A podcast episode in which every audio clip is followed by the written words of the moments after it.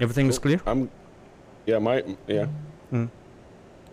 I'm what? My goal is for for us to be your d- most difficult guests on on any of your podcasts. So, uh, guys, let's make his life the hardest possible. I'm gonna I'm gonna be annoying. Got Yeah. it. More coughing and farting. Deal. Thank you. gu- Th- th- This shit, man.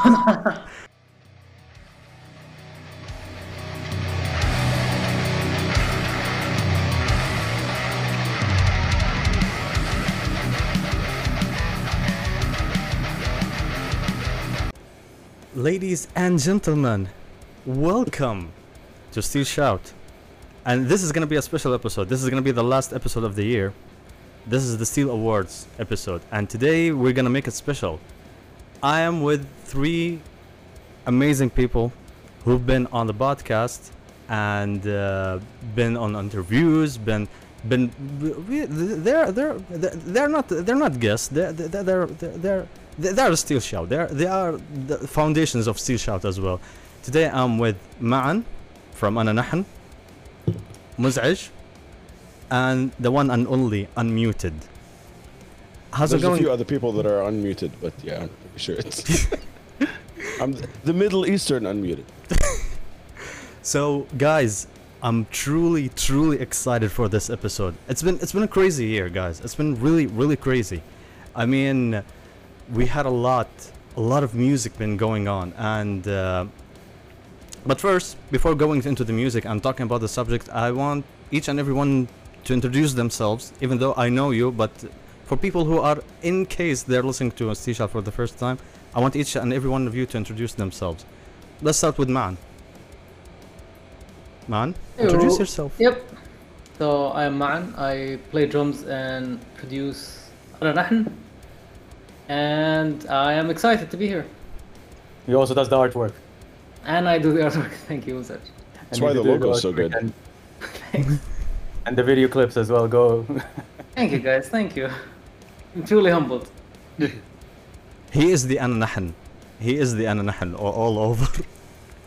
and uh, by the way, Mozej, you haven't been on Steel Shout, but you've been on on the interview for the for your song. my, my debut. Yes, this is my uh, my Steel Shout debut. Yeah, this is gonna be the debut. Dude, introduce him. Uh, introduce yourself. Sure. My name is Mozej. I go by the artist name Mozej. I am a um, guitarist, mainly guitarist based out of Saudi who produces, mixes, records, and writes music based out of my home studio here based in Jeddah. And um, pleasure to be here. And uh, unmuted. Introduce yourself. Luckily, I do this three times a week on uh, on stream, so I- I've got it down to a science. I uh, I just usually go. My name is Adnan. I scream in a metal band called Svengali. Three times a week, I stream on Twitch. I also release my own music under the name Unmuted. And if you like rock and metal, hit the follow. See, there you go. Classic. Like, subscribe. Dude, Yeah, I, but follow Steel Shout for this one. Don't follow me.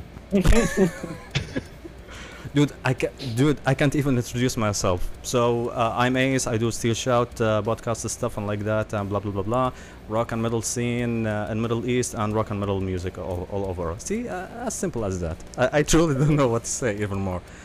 So guys, how was the 2022 with you for experiencing the music uh, all over?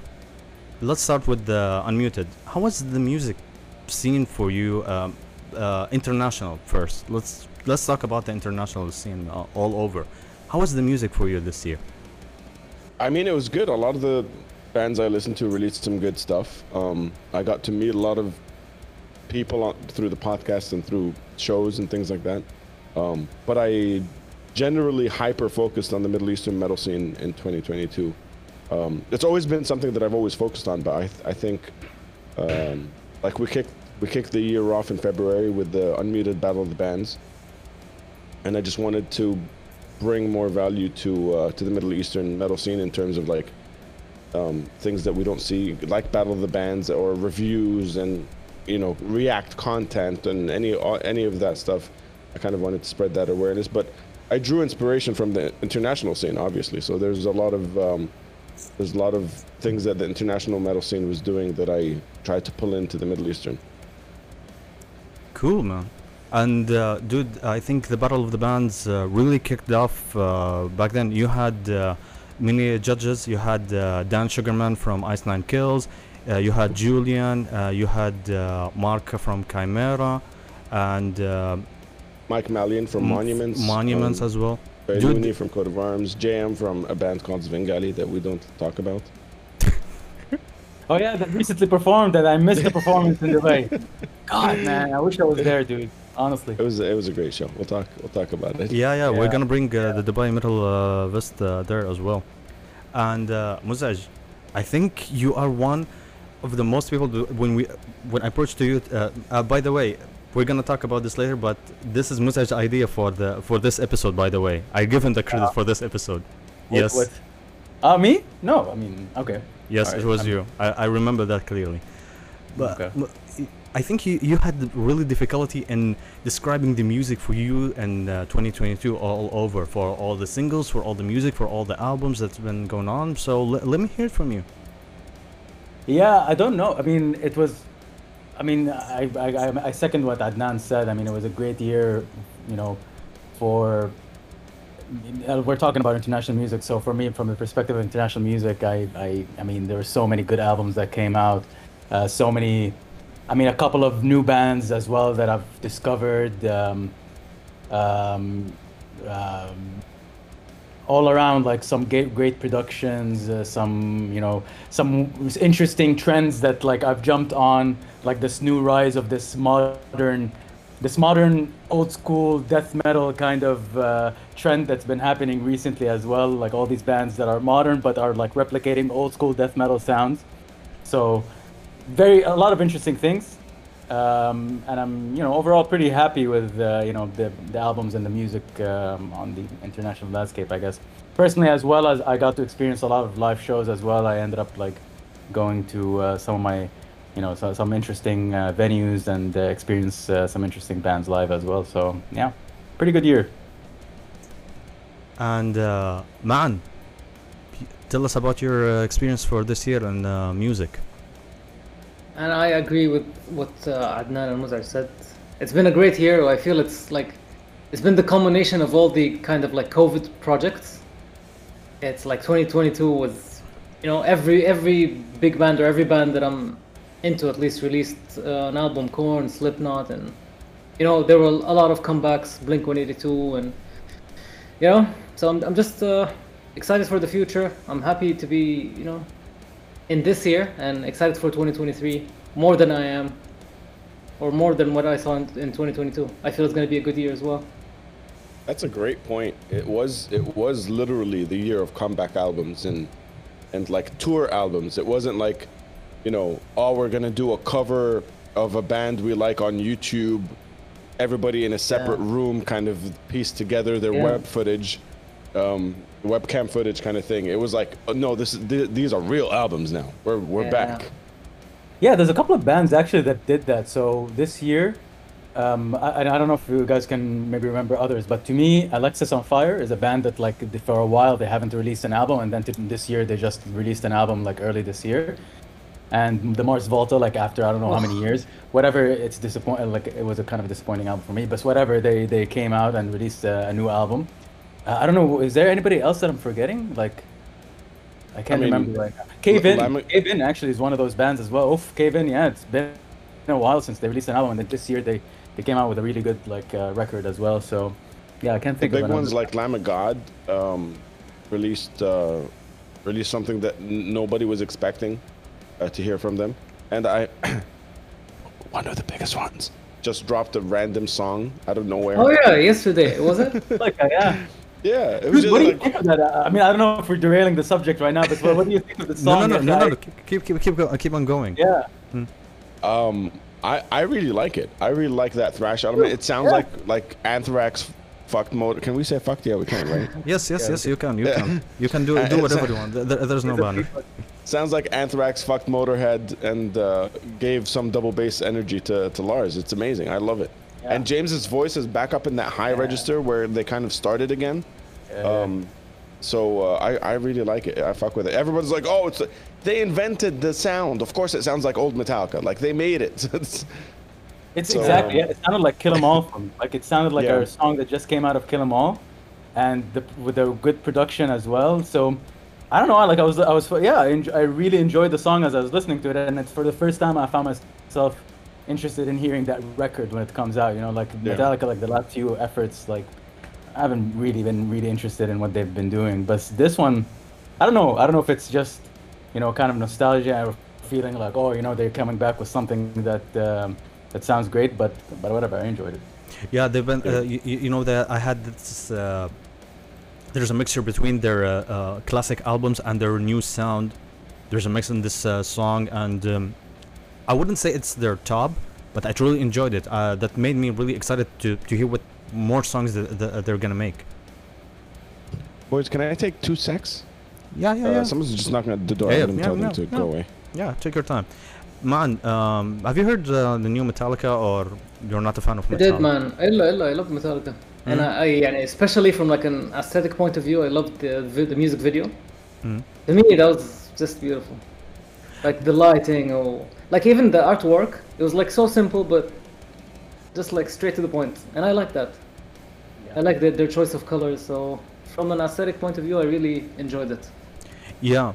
Mm-hmm. Speaking of, I think you are uh, you're familiar also with the uh, artwork because you've been doing all the work for Ananahn uh, artworks as well. So I think that once I saw it, I had like I think Maan is gonna uh, love this uh, artwork as well. I did, man. I really did. Mm. Like, and I saw the command the artwork for the album itself. And it's nice, but I especially like the uh, artwork for the single. Yeah, true. The the M. And I have to say, I really enjoyed their last album. Maybe Mozej doesn't agree with me. But there were like some bangers on that. Hardwired. Yeah. Hardwired.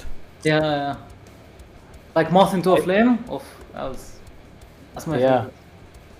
I think um, again, like it wasn't that I hated it or or loved it. It's just that it's so for me it was so bland. I, I, I don't know. To me, to, for me personally, I found it bland and I, I couldn't like get into it. But uh, this new track definitely kind of excited me a little bit. I don't know, but um, but yeah, it's really cool.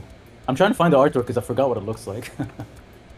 I think that's one of the things that a lot of people have sent me already has been like more commentary on the fact that it's yellow or that the artwork um just just doesn't represent what they think Metallica should represent was very telling because that's what when a band is that big or when a band is that influential in a lot of people's different lives like you want you attach yourself to to what you think they should be. And if they don't meet that requirement you're like fuck that shit man why why is it yellow? You know it's like bro they're it's their fucking artistic expression. You either like it or you don't. And i think a lot of people i saw like outrage like actual outrage when that song dropped. And um i posted on um on instagram some like um one of those stickers where it just uh, fill in uh, fill in the questionnaire. Um, let me know what you think. And i think i have like 120 that i still haven't reposted but there's some angry people about that one song man. It's- Wow. it's, fucking insane. Dude, it's really it's really interesting. Listen i think the, there are uh, uh, people are divided uh, on this song. Either people they hate metallica and they just keep on hating them. People used to hate metallica or uh, people used to love metallica and they hate them now. Or people they just worship metallica for whatever they do. But in the end it is what it is. They're just doing what uh, their stuff and dude just fuck it they, they can do whatever they want it's it's, f- freaking, it's, it's it's a good song and i'm excited for what's coming that's I'm more like uh, I'm more like Mozej, where it's like uh, it, it that didn't work for me that one time. This one works for me. That like I don't I don't brand the full band as what I think it should be. Like uh, you know, fucking bring me the horizon. We're deathcore. now they're basically Ed Sheeran sounding band. Like you, they everybody changes. It Doesn't matter. Uh Let me let me put on my uh, steel shout hat for a second and ask you guys uh, favorite Metallica album, all three of you. oh, Mine's Uh, easy. Go ahead. Yeah. Ride the lightning. Oh, okay. Unmuted. it Mine- fist, mine fist bump fist max bump in fist that. bump fist bump fist bump There you go. with the mirror, I I used way too much brain power to try and figure out where you were there. But yeah, Definitely Ride the Lightning. Definitely Ride the Lightning. It was the album that got me into Metallica. People, uh, I, I, ex- I was exposed to Metallica when they, uh, in the era where uh, people are talking about nothing else matters. I've listened to it maybe a couple of times. Then I ditched it out. I thought I told myself, no, Metallica is not for me. Then I listened to Fade to Black. That's where I got to Metallica. The entire, you, ri- Zach? the entire Ride the Lightning album. Yeah. Uh, for me, it's definitely Master of Puppets, and uh, Nice choice. and but tha- but that's the album that I that's my favorite Metallica album. But uh, the album that got me into Metallica was the Black album. Like I remember like Yeah, going same. I was in the UK yeah. and I bought that CD because I had heard the S&M version on MTV. And I wanted to hear Nothing Else Matters, and it sounded nothing like the TV version. yeah. and I ended up loving that album. But then, of course, you know, later on, Master of Puppets is definitely the U album. Yeah. Ma- man, your favorite album Oh. is? I do, I do like uh, the Black Album, but I think uh, I, I wouldn't call it. You know, I can't call it my favorite, but I think it would have to be the best Metallica album for me is either Load or Reload. I like the I like the new direction. I like the switch in their sound. I felt like the maturity in their um, writing, and I just loved it. Like, it know has such what- great songs: Outlaw Torn, uh, Bleeding Me, Memory Yeah. Remains. I rode. The, I was riding. I was the, the, you know, standard metalhead riding the bandwagon back then. Like I love Load and Reload now, but when they first came out, I was like, what is I this fucking imagine. dead rock shit? Like what? you know, I was, I was, I was that that shitty my God, metalhead. That's like, hair. that's not metal enough. Wow. So Metallica So I- did, I- yeah. I just think, I just think I never gave them enough of a chance back then, but I, I fucking love those songs now. I think Metallica dropping the new song is way was unexpected thing before recording this episode. And dude, look at what happened into talking to this. But I love that. It's so refreshing that they dropped it out of nowhere. No announcement, Yeah. nothing. Just yeah, it Yeah, was yeah. truly out of nowhere.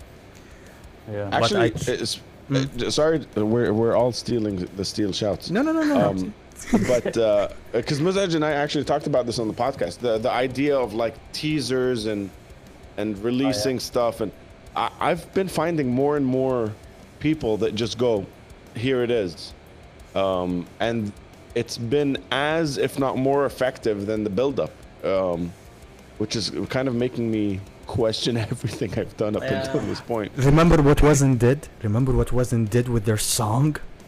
Yeah, they just dropped it as well. Exactly. It's really what? Wait, what? When? How? That's how. Uh, that's how we came. Yeah. Yeah. So, you know, guys, I've been listening to a lot of albums, a lot of music this year, and I've been trying to narrow narrowing them down. But see, see, see this is Mozej's reaction. He couldn't narrow them down. You know, you, I couldn't really shrink into my. But, you know, we have to talk about uh, our top uh, stuff that's been um, listening to this year. Let's start with uh, Maan. So, tell me, what were your top music, international, for this year? Well, I think I just saw my uh, Spotify Wrapped or whatever it is uh, today, and I was surprised to see that uh, there were some songs that are not from your, this year that were on my uh, top list. But I guess from this year, I think the most album I listened to was uh, Korn Requiem. And Korn is my favorite band, and I know that album wasn't like it was nothing like the album before it, but it's still Korn in a way, and. Uh, yeah, when I first heard it, I did not like it. I questioned their choice of mixing because in some songs the guitar was just too loud, and then you can't hear the bass. And but then the more I listened to it, and I noticed like how the songwriting kind of uh, evolved from the last album. How because the last album came from such a, a sad place for Jonathan when he was singing. Like I think his wife passed away and his mother passed away a while before, so that album was really super sad and effective. Whereas this album came kind of from a, a happy place. He said that he, he's finally happy and content with life, and uh, so it was different, and I liked it. I so I think yeah, Korn Requiem was my most listened to album. But this year, uh, what else? Do you want me to talk about the other stuff from the year or just the top one? Yeah, f- from the from this year, then you can talk about your discoveries as well. But we're, we're gonna run this uh, later on, just for from this year. So Okay, Crown so- Requiem. Yeah, Korn Requiem, and then uh, so Slipknot dropped an album as well, and they're one of my top favorite bands. I was kind of disappointed with this album. Um it wasn't like it just felt like all over the place. I did not like find a connection between the songs. Like there was no clear theme. It just felt that this was their last album with their record company, and they just wanted to drop an album. Hmm. That being said, I did like a few songs. My favorite is Yen, which was the I guess the last single they released. It's a good song. What else? Uh, my second favorite band, the Mars Volta, dropped an album also this year, after I think 11 years of uh, not being a band. And uh, it is also, I don't want to say I was disappointed, but it's not, it's not what I imagined Mars Volta coming back is gonna sound like. It was very acoustic, very Latin, and it was like the lyrical themes were all about he had uh, like a lot of fights with the Church of Scientology, and his wife was uh, had problems with a certain Hollywood actor, uh, and there were some lawsuits between them and stuff. So this album was like lyrically all about these issues. So I did not relate to it. I did not like the the lineup change in Mars Volta. The the drummer is not the same from the last album. The bassist is not the same. So the only three people uh, or the only two people who are Cedric and Omar, the singer and the uh, guitarist, producer, everything, are the ones from the previous albums, I guess. So it was interesting, but it wasn't very much what I was looking forward to. It wasn't like the the album that you were expecting to listen to. yeah, I mean, like just when I found out that they came back together, I was just imagining, you know, You know, my it- mind is gonna be blown. You know, guys, there's something I noticed. A lot of big bands that we uh, truly enjoy and love, uh, among like Slipknot, uh, Megadeth, Arch Enemy, uh, Amon Amarth. I think the big bands they released disappointing albums this year. You can agree or disagree with me. I think also Unmuted uh, talked about the Slipknot album. He was disappointed in it, and Mozej was talking about Mars Volta. He was disappointing in the album as well. So correct me if I'm wrong. I think the big bands they've been like I don't know. Are they experimenting or are they going into changes? I don't know. There, there's something weird about these bands. I mean, even from my favorite from the list, they're not from my usual daily uh, b- bands that I've been listening to. You can correct me if I'm wrong for this year. I think it has more to do with the the um, lockdown and the stuff that led up to the album. I mean, uh, uh, Slipknot have been, or at least Jim from Slipknot has been very open Oh about yeah. like it was just we were disconnected. I didn't. He didn't write most of the riffs on this album. He usually writes the riffs on the albums. Yeah. He wasn't involved in the lyric writing. He usually was involved in. Um, Clown had a more um, uh, hands-on approach with the visual stuff, not with the actual percussion stuff. Like he said, it, it felt disconnected, and everybody that heard the album said, "This sounds disconnected." Yeah. You can't, you can't, you couldn't fake it. So I think it just had a lot to do with the way these albums were um, built, more than like all these guys are just releasing shitty albums. Because even like Arch Enemy and um, a lot of these other bands have had um, very, very um, like dissonant sounding stuff compared to their usual things. The only band that did release something that sounded legit was the Halo Effect, and the only reason they did that is because they've been working together forever, then s- got stuck in, in one room for a month and wrote all the songs together, and it sounded like a band. Um, so uh, I, I think it was just a lot of people working online that kind of resulted in weird ass albums. And I um, was, think, yeah, it's definitely a case.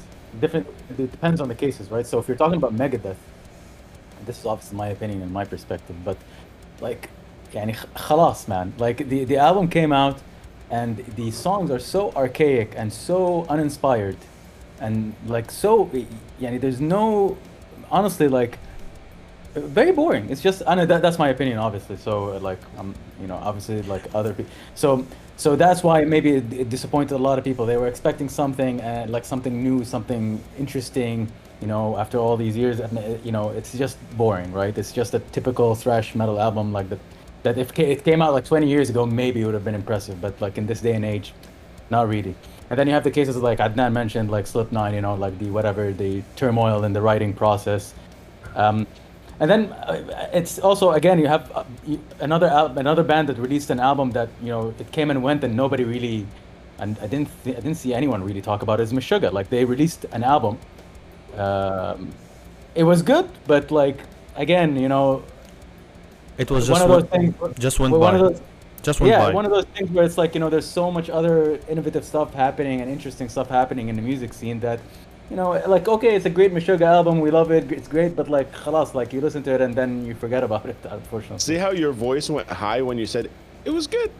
Yeah. That's my general reaction to everything Meshuggah for the last, uh, you know, 12 years since people Sure. have been showing it to me.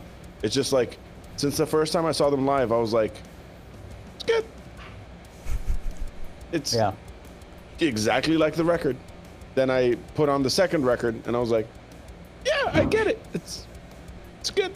like, it's not. You can, I don't hate it. It's not bad. It's just they have a formula and they apply it. And I think that's what you meant about Megadeth. Megadeth just applied the same formula, and that's why we're getting excited about Metallica because they they fucked up the formula, and then they're they're changing things up, and we're like, it, if if if Megadeth released that song, we would be like, this is a fucking joke. Megadeth should not be playing this same old thrash shit. But it's because it's Metallica and they, they threw a wrench in the in the formula. We're, we're excited about Jigga Jigana, Jigga Jigana. yeah. Yeah, true that. Um, so, uh, man, do you have any other uh, top uh, on your list uh, as well? Well, what else? I, I'm a big Paramore fan, so they, you know, released a new single. So I'm really looking forward to the album and seeing them live next year. Did you like the single? I like the single. I'm not gonna. I'm not gonna lie. I Yeah. did not listen to it. It's a very catchy song and it's, Yeah. it's very well very well done. Like I feel in, in the their last album they kind of went 80s, and then with this single Yeah. they kind of went 60s, which is, you know, I like that. I like the music video. Yeah, it's good. I'm really looking forward to it. Yeah. By the way, man, you've been excited. Uh, you've been excited about something this year, the reunion of Blink 82. Oh yeah, Blink 182. Yeah. So, Yeah, man. what are your To thoughts me- about, about this reunion? Uh, I love it. Like they had, uh, have turmoil within the band, and they they've had for years. So uh, these are like the three main guys. They're not two of the original founders, and then Travis Barker, the drummer. So they uh, they kept breaking up and getting back together and breaking up. So this would be, I think, the second time or the third time that Tom is back in the band. And uh, because I, re- I really enjoyed their music, and I enjoyed the period when Tom left and they got the new singer from uh, who's from another band, Alkaline Trio, and I loved all that stuff. They did two albums with him, and now Tom is back, so I'm excited for that. I'm excited to see where it goes. Thank you, aliens. Oh Yeah. yeah, thank you, aliens. Is UFOs. it, is, is it the aliens or the Illuminati? no, no, I, no. I think It's he's more, aliens more and- aliens, isn't he? yeah. It's aliens and Kardashians. That's what. Wow. So, it's so uh, weird watching like a, a- like them at that age still sing about Yeah. the same infantile like girls like Yeah. weird. They, But like, I think- I'm- kind of weird, but whatever. Like they're fun. They're a fun The- band. I think. yeah, I think they're doing it like now. Obviously, like they're doing it ironically or to be funny, and I think that's the charm of I mean, they've always been doing it, right? Like, I mean, yeah, I guess when they were younger, it's not ironic. It's kind of, but they've always been like that funny, like, really Yeah. great, like funny pump, uh, pop uh, punk band, you know. But it's just weird at this age hearing them talk about like edging or. Yeah, it's yeah. not a face, mom. There's a there's a great documentary um, that not a lot of people have seen called The Other F Word. Um, it's about punk bands that were in the 80s and 90s that didn't die. You know, everybody thought they would make it past 25, um, and now they're 45 and they have kids and a family and they've paid for a home with their punk music, and uh, it's just the other F word, this family, and like how do you navigate you know, like the guy from Rancid with the word "fuck" tattooed on his forehead Oh, and yeah. a dominatrix, a dominatrix on his cheek or whatever, taking his kid to school, going like, "Don't be rude to your, you know, Yeah. classmates." And In um, school, don't do drugs. yeah, exactly. It's it's such a crazy thing because exactly what you said. Like they're s- singing up, uh, standing up there, going "fuck the world, fuck everything," you know. And then it- it cuts to a scene where they're in the house and they're like, "Don't don't say that to your sister. That's mean." You know what I mean? And it's Yeah. just like all these people that never thought they would grow up, grew up, and what do you do now? How do you navigate and balance that? And I think exactly like as I said, it's kind of like a tongue-in-cheek thing of like, well, we did that, and now we're, you know, in our We're 40s, early it. 50s, and we're still saying "fuck the world." you know, it's just But I really Yeah, think. man, they survived cancer as well and all of that. and Oh, yeah, still going. So See, really they, good. they keep coming back together when something bad happens to one of them. Like first time Travis had like a, the airplane accident, and that brought Yeah. them back together. And then they broke up, and now with Mark's cancer. But uh, I I think the the song "Edging" is uh, like I don't think the whole album is gonna be like that. I think this is gonna have some maturity. Because uh, that's what they've been doing. The album before that was a weird album. It was really mature, and it was, uh, and even the album before that, they keep like maturing with each album. So I believe Edging was just like uh, the only one of its kind that's going to be released. I think everything else is going to be, you know, mature. Something for it also yeah, had shock Edge. value. Um, I think Yeah. for, for if you want to throw a wrench in, in the music industry and kind of um, make some noise. Also, it was uh, around the same time when We Were Young festival was announced. It was Oh yeah, everybody was feeling nostalgic. You throw an old school vibe Blink 182 song in there. I think it, it hit the the entire market. yeah, I agree. And I'm excited to see them live because uh, I feel they're going to put on a good show.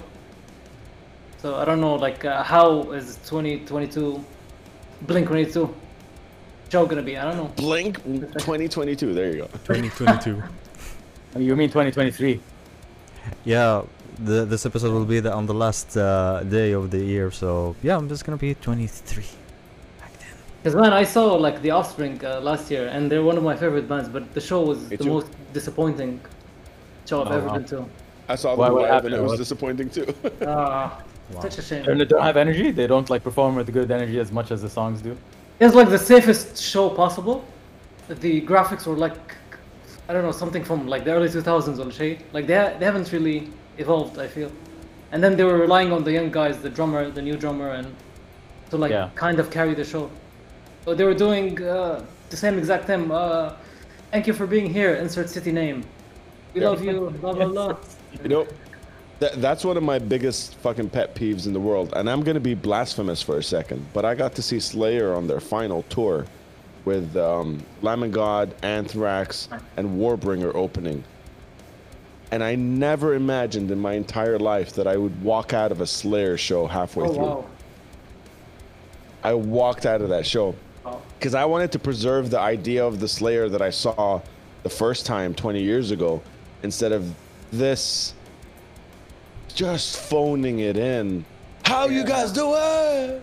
You know what? I like, no, Oh, yeah. don't just don't wash, rinse, and repeat. Like, and especially after Lamb of God, like Lamb of God did not leave a single thing on stage. They they brought it. They they he jumped into the crowd. He was doing fucking backflips. Mark Morton was all over the place. Um, they had Art Cruz. You were saying about like the young energy. Um, he was phenomenal, and I like uh, the half the reason I picked up drumsticks was because of uh, um, Chris uh, Adler. Chris Adler Yeah. um the, like it's uh, uh, you know art was like the nemesis but then he won me over and then and then that like the big reveal for me i was there for slayer i wasn't there for lamb of god and then slayer came on and i was like ah no don't don't be that guy Wow.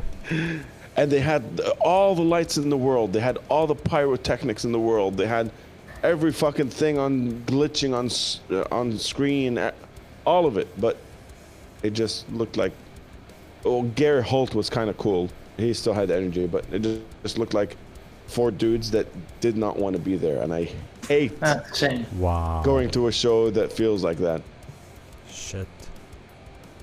Um, I would like also to get back into now, into the top music for. Uh, so uh, I want to ask Mozej. Use. By the way, guys, fun fact: when I sent you the uh, for the podcast uh, stuff for, uh, give me your list. Mozej was struggling. I think he was the one who was struggling in writing the list. So, uh, ju- The only reason why I was able to give you the list is because you you told me I can just say their honor, honorable mentions beyond ten. Yeah, yeah. l- l- listen, for, uh, for, like, I was like, okay, for everyone who's so- watching for everyone who's watching and listening to the episode on Steel Shout, I'm gonna make a post for for each one of the guests that the uh, their top music for this year as well and their honorable mentions as well. So we're gonna just talk about the main things that's been happening in this year, and uh, the rest you can check on Steel Shout uh, Instagram, Twitter, and other accounts. We, we I'm gonna I'm gonna share them uh, there as well. So Mozej, drop your favorite music.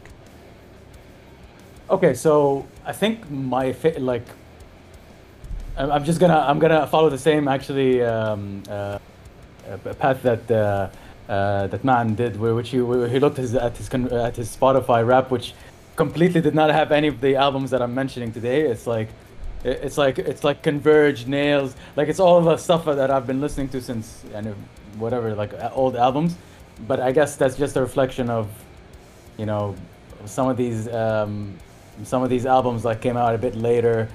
I mean, my favorite album that came out this year is actually literally just came out recently. So there's this band called Fleshwater. Okay, they released an album called We're Not Here to Be Loved, and they're just a new band that got formed. And this album, honestly, like it's like my favorite album uh, from from this year. Like it just came out and it's my it immediately became my favorite album. Like I cannot stop listening to it. It has like this amazing combination of it's it- it's a almost like a grunge. It's a it's a it's an it's it has like this tonality of grunge and a little bit of uh, nu metal, but but has the tonality of a hardcore band. So it's pretty heavy sounding, but at the same time it has like this grunge feel that's complemented by like a, combination of female and like male vocals. And just its songwriting is very smart. It's very catchy, but at the same time can be heavy. Uh, and it's no surprise because like the the band is an offshoot of another hardcore band called Vein.fm. And Vein.fm is like one of my favorite new hardcore ba- bands that also like I've discovered this year. I think they've been around for, for a little while ago, but يعني, I just found out about them this year, and it's, they're very innovative hardcore band. So they decided to create this new band, and it's a bit more. I don't know. It can be a little bit accessible, but anyways, go listen to the album. One of the best albums that ever came out, yani, thi- this year, and you know, one of my favorites of all time right now. Um, another band that actually released an album this year that has been they haven't released something in a while, and it's one of my all-time favorite bands is He Is Legend. They released uh, a band, uh, an album called Endless Hallway, and um, again, amazing album. Like it's so there's like a bunch of there's different types of genres of metalcore, right? There, there's like the there- there's different flavors of it, and they they're considered to be like the southern metalcore flavor. I don't know if uh, it's like every time I die and He's Legend are like kind of thrown together in this kind of uh, category, but but they have like this real interesting knack for writing music that sounds fantastical and almost like comes from a, even the lyrics and the music and the themes is kind of very fantastical, very kind of um, uh, very theatrical at the same time, very fantastical, very um, uh, very uh, very uh, interesting, and um, really love that album as well. Very catchy, very heavy at the same time, very interesting. So, and then like a couple of albums that came out. Um, so Norma Jean released an album as well. E- So actually, yeah, like right now, as I'm going through the list, I'm realizing a lot of bands like that haven't released an album in a while just came out this year, and they released. As a, in contrary to what you said, which is that a lot of the big bands released albums that we didn't like, but actually I like their album. So Norma Jean released an album as well that was really good. Um, Oh. I guess I'll wrap up by saying, I guess, so that I don't take up too much time, but I, I guess I'll wrap up by saying that, again, like I mentioned this earlier, like one of my favorite trends from this year is like these bands that have been um, releasing old school sounding death metal, but like in, in the modern era. So like Undeath as well, like released uh, one of my favorite albums this year as well. It's really good. And then there's this new band as well called Escuela Grind They just formed, I think, this year, and like the album is so good. Like it's so, it has like elements of punk and grindcore, and it's it's very very like it's a very obvious that they're trying to like bring that old school feel back, but with a lot of modern sensibilities. And like their feet, it's female fronted, and like the guitarist and the front uh, front woman is female, and like their shows look amazing. I really want to see them live. Um, but yeah, that's it for me. I think I'll just leave it at that. You forgot Armed for Apocalypse. Oh yeah, yeah. So yeah. By the way, we ag- we agree. Uh, you and I agree on this band. You, I, th- Yeah, y- y- I think you were the one who suggested this uh, band for me, dude. Yes, yes, I did. Death, yes, yes. th- they are like, th- there's a lot of things in their music. I was listening to them and I was like, what the fuck is going on in this music? It's really, it's chaotic, it's energetic, and dude, I, I, I truly I don't know how to describe this.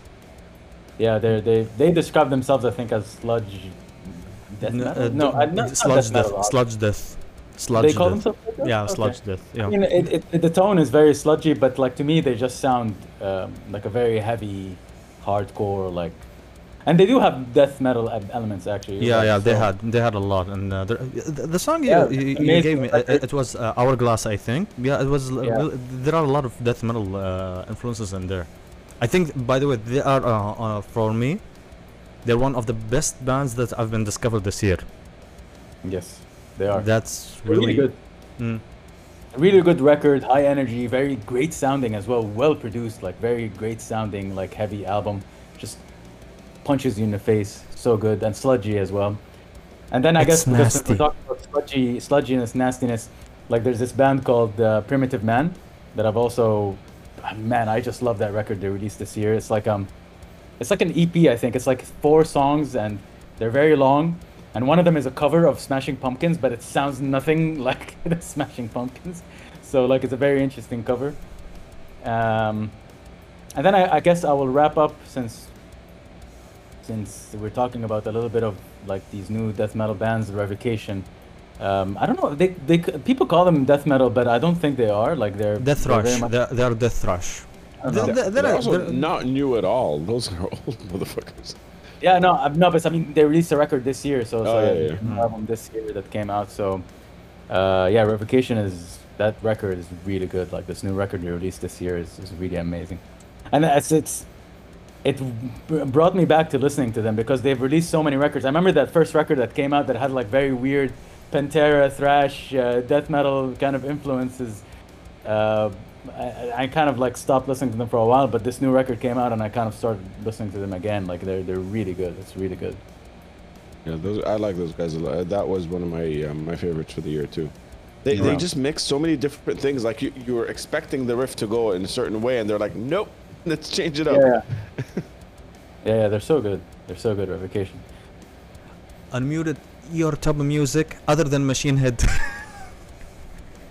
Machine fucking head. Yeah, Machine Head is. Uh, Robb Flynn can like burp into a microphone. I'll still listen to it. But this particular album, I think. Um, I, I just think I, I love. I, I don't know if you can tell, but I love people that experiment. I like things that like a lot of people don't like a lot of eras of Machine Head because he changed it so much. That's the reason I love Machine Head. I want to fuck it, rap on a song. I don't give a shit. Like um, let's have electronic beats. Let's do that. And um, in this album, he kind of he didn't he didn't experiment necessarily with the sonic elements, but he experimented with like the song structures and stuff like that, and um, the way his vocals laid on top of everything, and um, the fact that his fucking what what is he 56 um, Yeah, with a full old. new band lineup uh, and and still releasing like flip a table heavy songs is inspiring to me. I just really think that's Dude, um, the, the intro song itself, uh, what was it? Slaughter the Martyr. yeah. it- Slaughter it- the martyr. It was yeah. it was ten minute song, dude, dude, that was freaking amazing. That song, you know, I think I listened to the singles uh, uh, they released, uh, Unhallowed, and uh, I can't recall the other two singles that they released, but I, I I decided to listen to this album, and from the first track, I told myself, nope, this album hits, hits really hard. Damn. it's not fair because I am a big fan of uh, everything that Machine Head have, have put out, um, including the, the stuff that uh, a lot of Machine Head fans hate, like the Burning Red and uh, and all that stuff. But No, they were Um, no, they were they were good. I wouldn't say they're their best, but I enjoyed it. Yeah, no, I think I think because he started like rapping and doing a, a bunch of like the metalcore stuff. There was a lot of, um, you know, the the the breakdowny things that, uh, and then he did like a lot of Korn kind of. You know, he does the harmonics, but a, a lot of people hated the um, the early 2000s Machine Head where he was like um, more into nu metal. Um, but I was into Korn, so I didn't give a shit. I was like, "Hey, it sounds like other things that I like. It's good." uh, so I like the entire discography.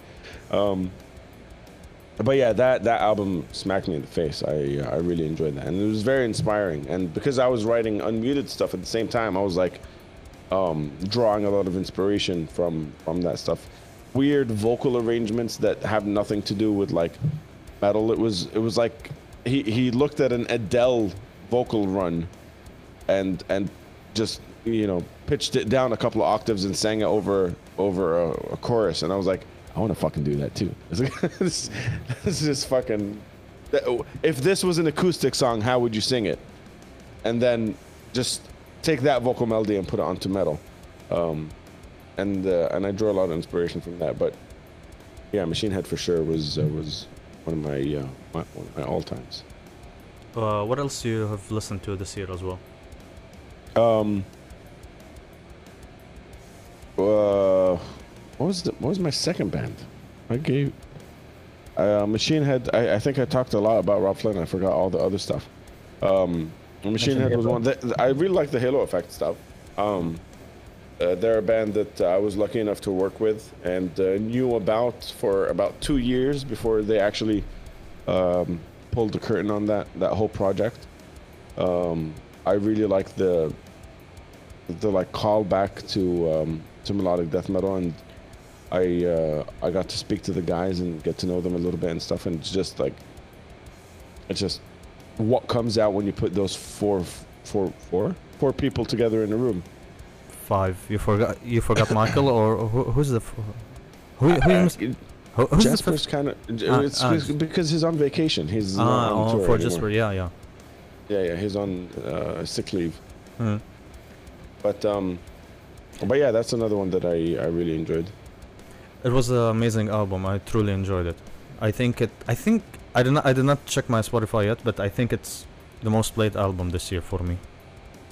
It was really. Is uh, it okay? I think I did not check yet. yeah, I, actually, I was trying to fiddle around with my phone while you guys were saying that. I don't. Why did I not get my wrapped? I don't know. I think you, you click on the search. Did you click on On, search? on search, it's gonna. I think it's gonna show. In search. yeah. Oh wait, Yeah. your w- w- 2022 wrap. There we go. And then go to your artist Spotify app to get the uh, to get the your rap for the art for your unmuted stuff. أنا نحن Ooh. أنا نحن you Yeah. should do that as well. We I want to see how many streams you have uh, so far. Sure, I'll do that. Hmm? I see my streams. Oh, there it is. I see it. this is cool. Yeah. But we you've been talking about uh, the Halo Effect. I think the album is uh, the band itself is like a mix between Dark Tranquillity and In Flames. It's like they, if Dark Tranquillity and In Flames they had a baby, they'd give the Halo Effect. But I think that there's the, the- with some metalcore elements as well. And there, uh, there are Mhm. some, uh, there are some songs I've listened to. There were metalcore uh, elements in there, and uh, I mean, metalcore was was made from melodic death metal, right? It Yeah. was just melodic death metal kids that also like listen to hardcore. that was base basically it. it's all connected you see there's like this the daddy and then there's like the branches going there and We're not going into biology, Ace. Stop Oh, saying what? daddy and mommy. Just, just don't make it weird, Ace. Don't make it weird. i have to explain i have to explain that and uh, you, you see there is the death When a metal and- mommy loves a daddy, yeah, don't just don't. Uh, but no uh, you know uh, i really enjoyed it uh, the the Halo effect um, the song there are different uh, songs and the uh, you know the what what made me really enjoy listening to an album it's you do not expect anything of you can expect anything in what you're listening to. That's what made me love the halo effect for uh, this album. It's a really great album and uh, uh, Mikael Stanne is Mikael Stanne for me is like is, is he is literally an idol for me. This guy literally an idol. I truly admire him and uh, I like whatever he whatever he does whatever uh, for you as if you're uh, like uh, admiring Robb Flynn I'd, uh, I admire Mikael Stanne dude this guy's freaking amazing for me. Well, my, my third album is another one of my influences that I actually got to talk to this year as well, which also blew my mind. But Randy Blythe from Lamb of God, my third album is the fact that uh, they put out an album that surprised me the way it sounds this far into their game. Another fucking over 50 year old that s- sounds better than most 20 fucking year olds that I know doing screaming vocals. Um, Mark Morton brings like blues and jazz, you know, licks and elements into into a fucking death metal riff that that still blows my mind. Um, and uh, and Art Cruz is just like riding that that fucking wave, man. He he has really big shoes to fill in Chris Adler, but I think he owned it and he's doing things that even you know Chris, who's the innovator of all things uh, technical drumming, um, has he's surpassed it to some degree. So I I think that album was fucking amazing, and um, Yeah. and it Yeah, it blows my was- mind. But I think a Lamb of God they reach into a point uh, or uh, a certain point that I don't think they're going down anywhere they're just reached there and they're gonna stay on top Yeah, yeah I mean- they- I mean they have their own fucking cruise at this point. Like they they, they did the heavy headbangers boat or whatever it's. When you have a when you are on the Kiss cruise level, when you have your own boat, you're you're set. unmuted boat we need unmuted boat yeah, it's gonna drown. It's a, it's gonna be a dinghy. It's gonna have a hole in it. it's, Gonna be a dinghy. Wow. Uh, for me, um, I think from my favorite, I I also had a, a long, long ass list, but I've been rounding them in three. The Halo Effect, and the second album, and I was surprised that Mozej did not mention, or I, I didn't, I don't think you wrote it uh, on your list as well. Cancer Bats, Ah, yeah, I didn't. Oh, I shit. mean, Cancer Psychic Psychic Yeah. Jailbreak. I don't know. It's been a while since I've been listening to a lot of hardcore punk elements. The album, it's like, you know, I've been. I, I think I've mentioned that before. I've been like a punk kid. I've been listening to a lot of punk uh, music since uh, when, when I was exposed to rock and metal, um, rock music overall. Cancer Bats brought this old school or old sound for the punk or hardcore. I don't know, man. I just I just enjoyed it. It's it's Yeah. really amazing, and I think it's well, uh, also one of my favorite uh, albums for this year. Also, you know, you know, I'm gonna say this, and I don't care. I hate Slayer, because Kreator is better than them. I keep c- I keep comparing Slayer to Kreator. Good night, you guys. Yeah, they dropped an, they remove, my, dropped. remove my logo from this. Wow, a lot a lot of people. yeah. no, uh, Uh, for Kreator they dropped an amazing album. your, your, your followers uh, on, on Instagram are dropping. Uh, No, no, no, no. I've been blocked. I've been reported, and uh, Steel Shout cancel Steel Shout. Hashtag cancel Steel Shout. Yeah, exactly. Uh, no, for Kreator, they uh, brought an album that's been amazing. Hate Uber Alles. I don't know. Adnan can speak German. He can uh, translate uh, that to us. Yeah, guten guten. Guten. Oh, or man. Schnitzel. Ma- ma- man, by the way, he can speak German because he's been influenced by a lot of by uh, Rammstein. Aren't you Yeah, also no, Mm.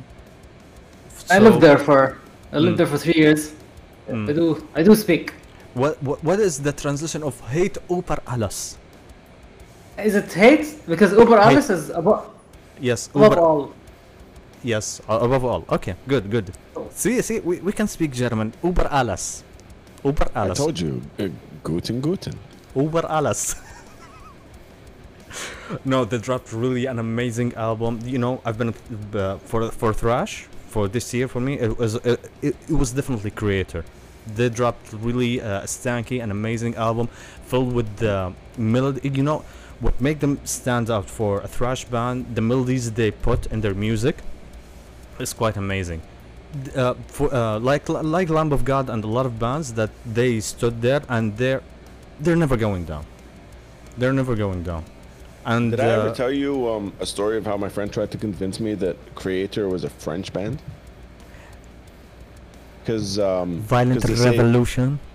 Violent Revolution. And it's like he's like, look, you can hear it in their accent. They're French. The I French. I thought that was. It's it, th- this was like 15 years ago, and that comment is still stuck in my head because of how stupid it was. Shout out to Ala Raghib, who just released an album, by the way. That was him. wow. Violent Revolution. Revolution. Dude. God.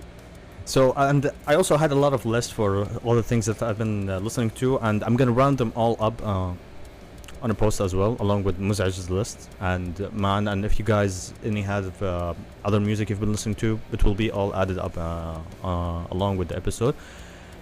For the best discovery, there's a band they've been around for a long time, and this is the year that I've been listening to. It's the first time I've been listening to. I don't know how to pronounce them, uh, but I think Adnan can uh, tell me about this. Alijan, Ah, Allegiant. Oh, so it was just a Legion. Alijan, Yeah. Uh, yeah, I, I, I fucked that up on stream as well, and they schooled me. Alijan. No, no, it's Alijan. They're French. Alijan. yeah, there you go. Legion Revolution. I'll take some Allegiant on my sandwich, please. so Alijan, I've been. Uh, I know they've been around for a long time, but uh, they released an album called Damnum this year, and uh, dude, I was really blown away by this band. I think uh, what made this album also stands out because they had their song. Uh, they had really great. Uh, their technical melodic death uh, going on from from the very first song to the last one. But there's a song in the middle that really made them stand out. Uh, called Home. It's really had this Opeth vibes in it, and uh, unfortunately, unfortunately, this is one of the greatest things that made me upset this year. After the release of the album, with a couple of months, the the vocalist just left the band. They they got this band, and I was like, oh shit. And I just started to like them this year. Good job. Yeah, man, I remember when you sent me the song, and I thought, like, immediately when I listened to it, I thought it has, like, all the things Ace likes. Checks all the boxes. Uh, Melodic, technical, high pitched singing. Dude, if the song is not nasty enough to melt your face, Oh, then yeah. it's not a, li- a song to listen to. That, that's that, that, that, that's how it's, uh, it has to do. For you know, guys, and uh, I don't know. Should we jump into the local scene now, or do you have, or, do, or, or do you, or do you have something else to say before we jump into our favorite bands from the Middle East? I just have a quick follow up for what uh, Adnan was saying about Art Cruz and how he, like, kind of did not change the sound of Lamb of God, but, like, kind of, you know, went toe to toe with Adler. And I love that. I, I feel like, for example, Jay Weinberg did the same with Slipknot. Like, A hundred percent. Yeah. Like just sometimes having that young blood just kind of elevates the band. You know They're what? stagnant. I, I was even when um, Jay first joined uh, Slipknot. I, I was one of those people that's like, it doesn't sound the same.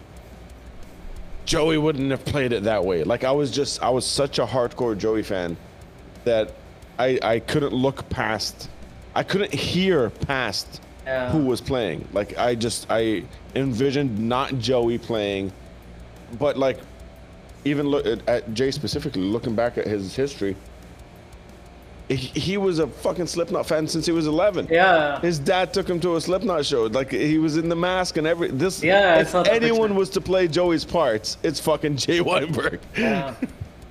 And I just Um, love like the trust they gave him. Like I was reading something where he was talking about the recording and writing process of the uh, Gray Chapter, and it's him, Jim, and Clown went into a room, and then, you know, they were writing all these things, and it's just like, can you imagine the trust that like Clown puts in this new guy to be able to carry this weight, and it's just amazing. I think he like excelled. I don't want to see his. I don't want to say he's better than, than Joey, but like from a technical point of view, some of the stuff he does just blows my mind.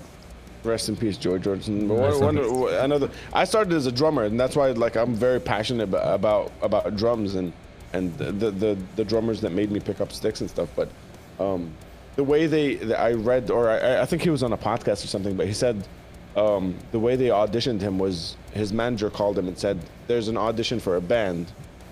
Not knowing who it was, you have to fly to this, you know, studio in L.A. and and they'll audition you and he set up his drum kit, not knowing who the band was, got everything ready, not knowing who the band was, and then fucking Slipknot came in and they said, "We're gonna jam a couple of songs. What do you know?" And I think they played like 21 songs that night, and they're like, "Okay, you, you got you got the gig." And he Uh, just already knew the songs because that's what he grew up listening to. Uh, speaking of uh, people who passed away, we there's uh, there's a legend who passed away this year, and uh, we truly truly miss uh, Trevor Trevor from the Black Dahlia murder. Yeah, dude. Oh. Dude, I found out about that on stream, man, and I had him scheduled for the podcast. It was Oh, wow. it devastated me. It fucking devastated me that that one. Yeah. Someone someone in stream and said rest in peace Trevor and I was like what Trevor? They're like Strnad. I was like no. You spoke to the motherfucker. What are you talking about? Yeah, that that guy that guy was special. dude, uh, the Black Dahlia was. I think they were they were one of my gateways to the extreme music as well, along with children. Mm. And Absolutely. dude uh, seeing him uh, seeing the band without him I mean, you know uh, you're talking about uh, the Slipknot uh, without Joey I don't see the Black Dahlia now without Trevor I, I don't But know they did it right. They did it right. They kept it in house. Um, they Yeah. they they're doing it right. They're it's not they're not outsourcing it. It's the guy that fucking grew up with him that's doing his parts that wrote those parts with him. So it's they're they're doing it the right way. He even recorded a couple of songs with a couple of bands even uh, before he passed away I think uh, Chelsea Grin they they released a song uh, featuring him as well dude that's And freaking insane yeah Chelsea Grin they, they released a song with last the, song on with Trevor no no revocation. Hmm? Revocation. yeah revocation The last Um, song on that record is uh, featuring Trevor and um, the what was it? Cannibal Corpse. Uh, Corpse Grinder. Corpse corpse grinder. yeah, Corpse Grinder, yes. Yeah. Dude, uh, rest in peace, Trevor. So, Yeah, dude. okay, guys, before we... is top five album of all time. Uh, guys, before we're going into, you know, we all love the people in the Middle East. You know, the scene is really, really, really grew up into something massive. I've been looking. I looking. fucking hate them all. wow. Speak for yourself. Cancel unmuted. uh, guys, uh, the scene has been growing like massively crazy amount. I've been looking. Uh, I was looking back into the everything that's been released this, uh, this year, and I was blown away by how amazing and how this scene grew into. I wanted to ask each and every one of you before we we we talk about the the, the scene here. Uh, Maan, um, I really want to know from you, how was it for you with Ana Nahn this year? I'd say it was it was a difficult year. There was only two so- songs that were released where the whole album should have been released. But I think we decided to push that until the beginning of next year. Mhm. Uh, but the two songs that were released were kind of like so uh, different. First one was Zanjabil Asal Lemon, which I think it's the song that got the most hate. And yeah, It's my favorite song. I don't know, man. I don't know, man. Like there was a lot of uh, hate comments on YouTube or like. That uh, doesn't make sense to me because it's we're literally. not- I was no, about. It, I was gonna mention it in no, no, mind. no, no, like no, no, no, I- no, wait, wait, wait. Let, let- let me do a commentary on this. You get the hate comments, you're on the right path. Uh, I suppose. But like even Malik would get like uh, DMs of hates for for that song. I don't know why. Wow. Uh, yeah. Whereas the song after it, Alhaq Nafsak was. Uh, with Ghada. Yeah, with Ghada was. Uh, like I'm not calling it safe, but it was uh, you know, a song that's really accessible to everyone. Yeah. How so just releasing. Yeah, sorry uh, how was it for you when uh, you created these uh, two songs and the collaboration with uh, Ghada? Uh, it was amazing, man. Like I, I remember, me and Malik and Ghada got together and we started, like just jamming, and uh, so the song started with like piano and drums and singing, and then like we later Saif added the basses, and so it, it kind of grew into something that I loved. We tried to do uh, like the whole sing singing thing where Malik and Ghada sing at the same time, but each of them sing like something different, and then they meet in one word. And this was inspired by uh, John Frusciante of the Red Hot Chili Peppers. In his solo stuff, he has uh, a song where he does that. Ironically, John Frusciante has Josh Klinghoffer, which was the previous Red Hot Chili Pepper uh, guitarist, on a song of his, and they both both do this trick where John sings something and Josh sings something, and it kind of like overlaps, but then kind of gets displaced. And I really love that, and I, I wanted to try to do it. So that's how we tried to try to write it, and. Uh, yeah, I think it's a it's a favorite for a lot of people, uh, especially the lyrics. They love the lyrics. They enjoyed, I guess, the artwork, and yeah, I'm happy with it. Uh, let me th- say my my own commentary on um, both uh, songs. For Zanjabil Awas Laymoon, for me, I truly admired it, and it's on my top songs I've listened to by Ana Nahn. By the way, for me, uh, Yeah. it's really unique. It's really uh, uh, Thank you. I wouldn't say uh, there there are different vibes in it. It's like I, it's like I'm listening to progressive rock uh, by you. There are different sections in the songs that makes me yes I wanted to listen to more. I want to know what's the next part gonna be like. What's the next part gonna be like? And I've noticed there are a lot of Tool influences in this song Sure. and uh, you, you know you if you if you have tool influences you you just grab me there I, i'm down if you have tool influences i'm truly down for that and i was there on the uh, on the release party for the song uh, at makan dude uh, uh, the reaction of people you know i'm gonna say that honestly a lot of people um, on that day they had an amazing reaction they, they, they were all clapping they were all amazed by the song and uh, I remember, I don't know if Mozej was there or not when Ana Nahn Oh. they played the acoustic night. Oh, no, okay. You're talking about a different night. Okay, no, I wasn't there for that one. Mm. They played Zanjabil wa Asal Laymoon uh, on acoustic. There was an acoustic version for. Uh, by the way, there is something else for Ana Nahn that I, dude, I I'm gonna give them credits for this. They did great job on acoustic for each and every song except Al Rakhis. This song you do not make an, uh, an acoustic version of that.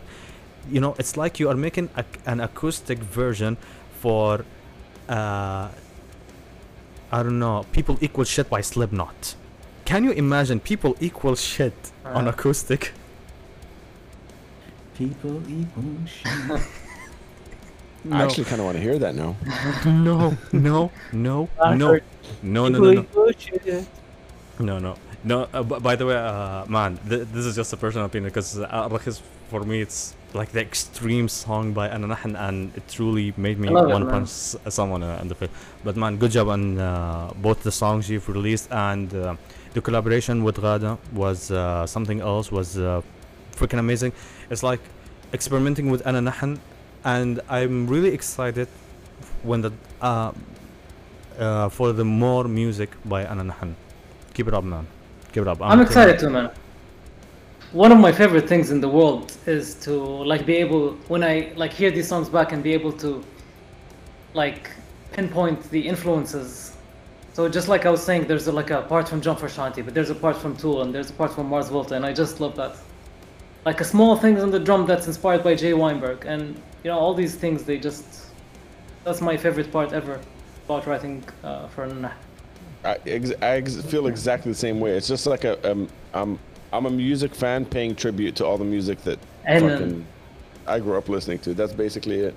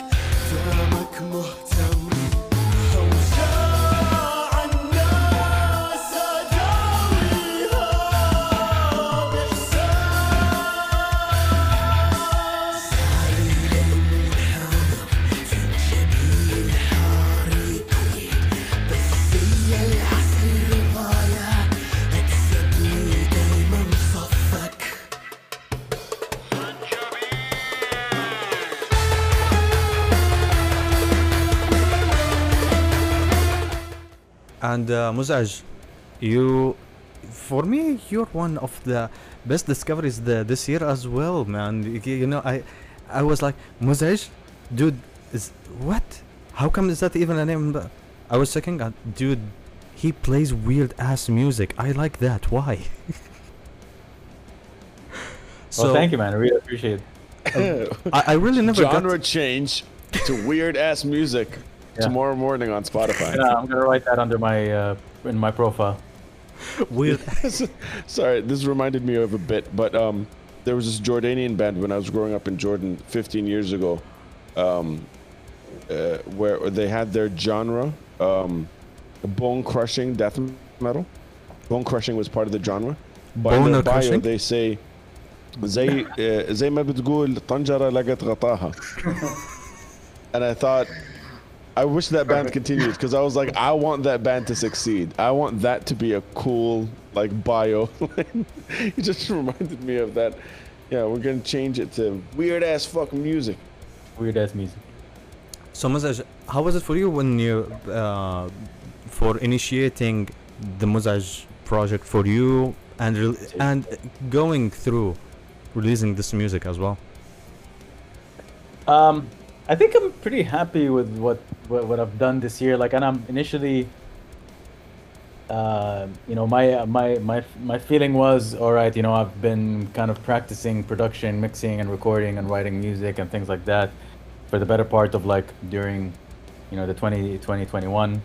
and um, you know, I was like, all right, 2022, I'll start releasing music, you know, and um, I think pretty good effort so far. I've released, know, I'm not talking about the quality of the songs or whatever. This is up to people to decide if they like it. But I'm talking about like the fact that I was able to release five songs and I have, you know, maybe this is kind of a small announcement here. A sixth song that's gonna come out in December. So, Nice.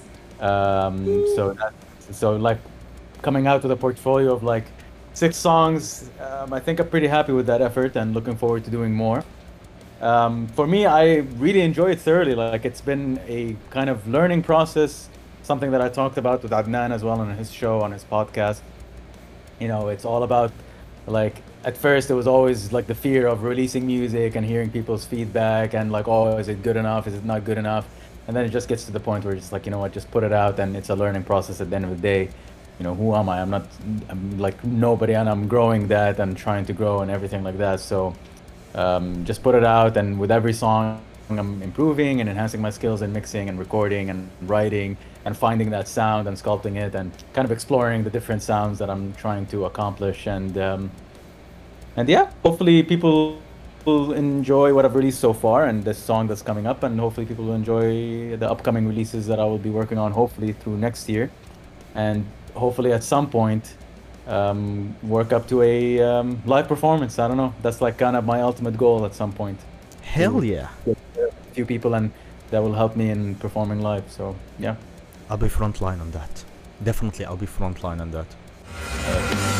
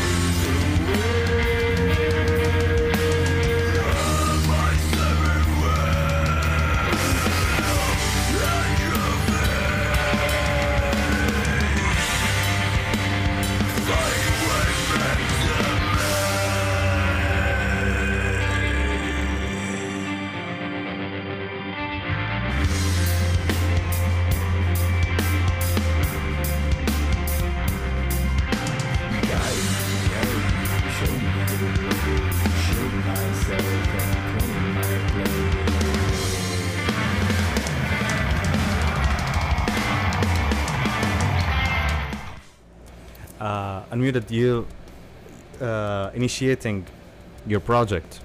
I've been truly amazed by that. How is it for you? Thank you. Making your own music now. It's been good, man. It's been good. Um, you know, Bailuni and I actually talked last year about the idea of of um, him recording uh, some songs that I had in mind, and um, it's just been it's just been a lot of fun. Um, I'd love to say that it's a wholly just Adnan writing thing, but Bailuni's production and, and his elements and everything changed those songs to a degree that um, I consider him, you know, part of the, a big part of the project. It's, it's, it's not, it is a solo project, but um, he's so hands-on that it's, that it's, um, he, he's very involved in, in the, the creative aspect of it. Um, but it's been, it's been fucking fun. It's been a learning curve. And I just, when we were talking about the Spotify rap thing, I just looked at it and it said something like 15,000 listeners streamed your music 31,000 Wow. times. Like holy fucking shit! That Wow. what what?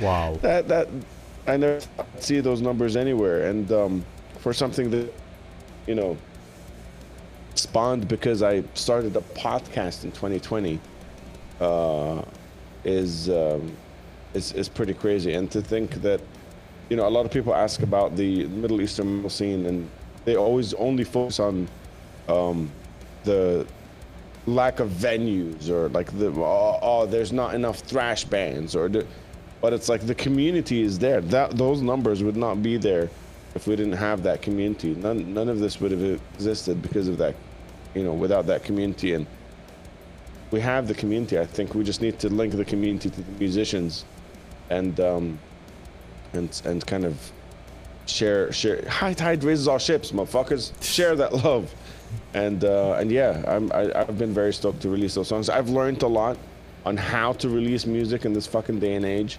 on uh, all the Spotify algorithm, what time to post about it on Instagram, all the technical things that come with being a musician. These are like I saw Mozej's um, post on Instagram about your uh, your upcoming artwork as well.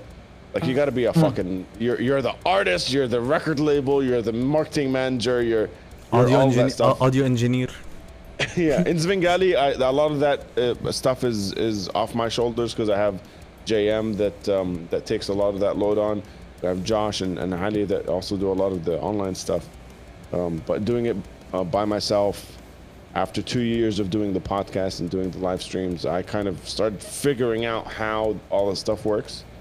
And um, a big part of Unmuted is passing that information on. So whenever um, I get questions about it, whenever you know um, any band wants any advice, I, I always have my DMs open. I always have my Discord open. So a lot of people have been hitting me up and they're like, "How did that work for you?" And I kind of um, I kind of you know let let them in on uh, a bunch of the things that I've learned over over this last year. But yeah, four songs in. The fifth one comes out in January, so I guess it doesn't count. But um, I'm I'm also very lucky because I have a lot of fucking guests on my songs, and they're big guests. So I got lucky. Like Mark Hunter from Chimaira was um, was a big find. Um, so uh, so yeah, that's probably where where half those numbers come from. But it's it's it's really interesting to see how how it all works when you do it solo.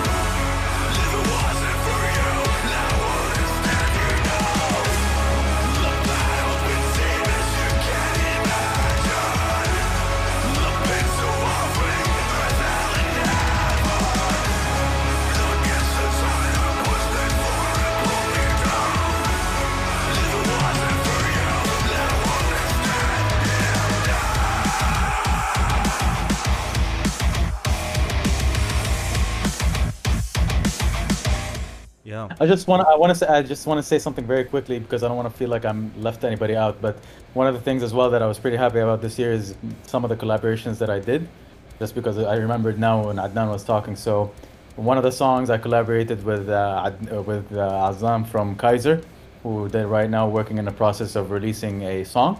They're recording it with Macan and they're gonna they're they're working on releasing that. So shout out to him. Thank you for you know being part of that.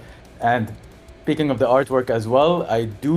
Yani most of the albums that I've released, or most of the songs that I've released, I do the artwork. But um, recently as well, I've been collaborating with a. Lo- so that artwork that I posted, uh, Adnan, that you mentioned, this was done by a local artist here in Saudi. He's amazing. His name is Z- Ziad.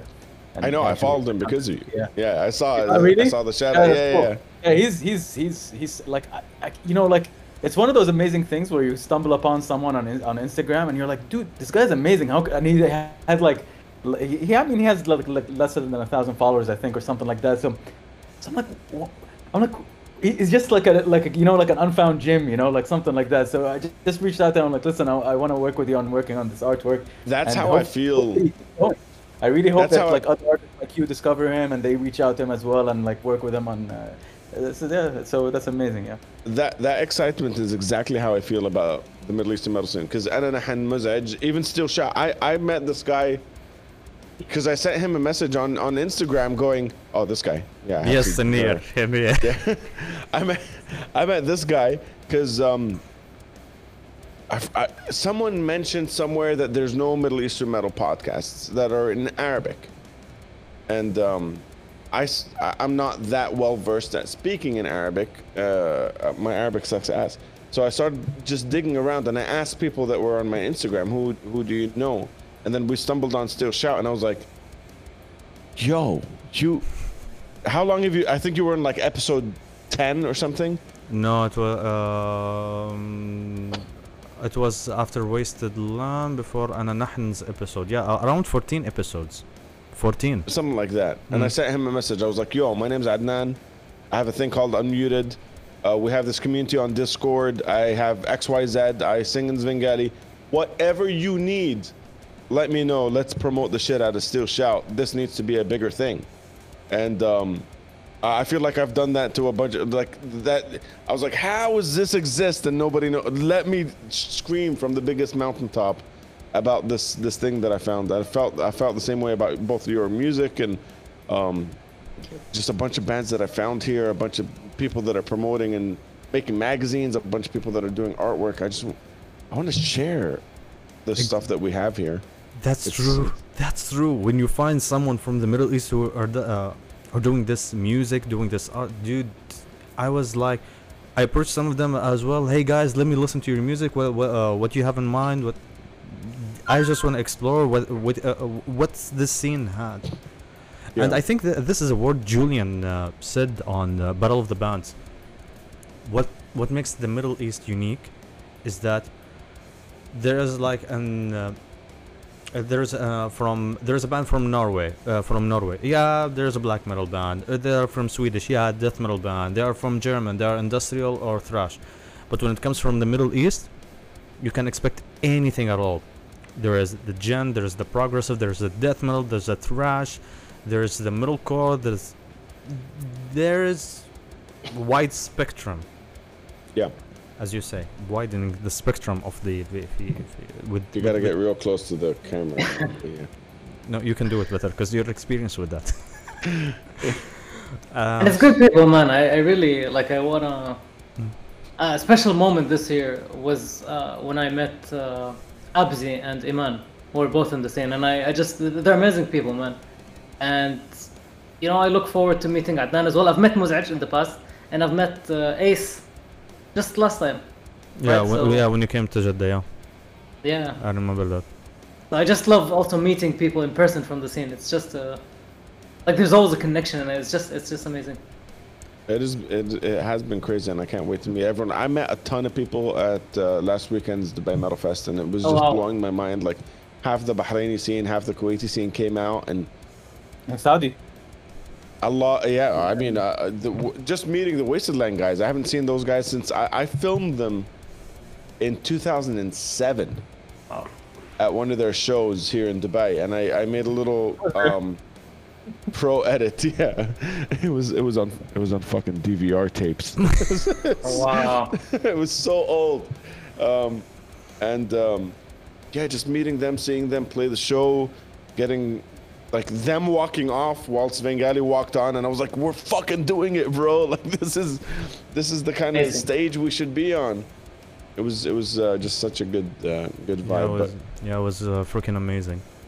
And uh, speaking of, uh, I think one of the highlights for this year, Dubai Metal Festival. Dude, It was. It fucking. Lacuna Coil and Moonspell were there, and the entire and the bands they opened for for these guys from local bands. They are all locals.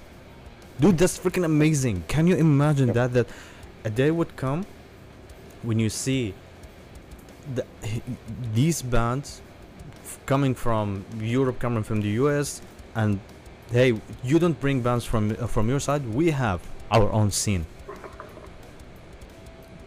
Dude, that was freaking amazing for me, for seeing and I truly feel I feel bad for missing that out.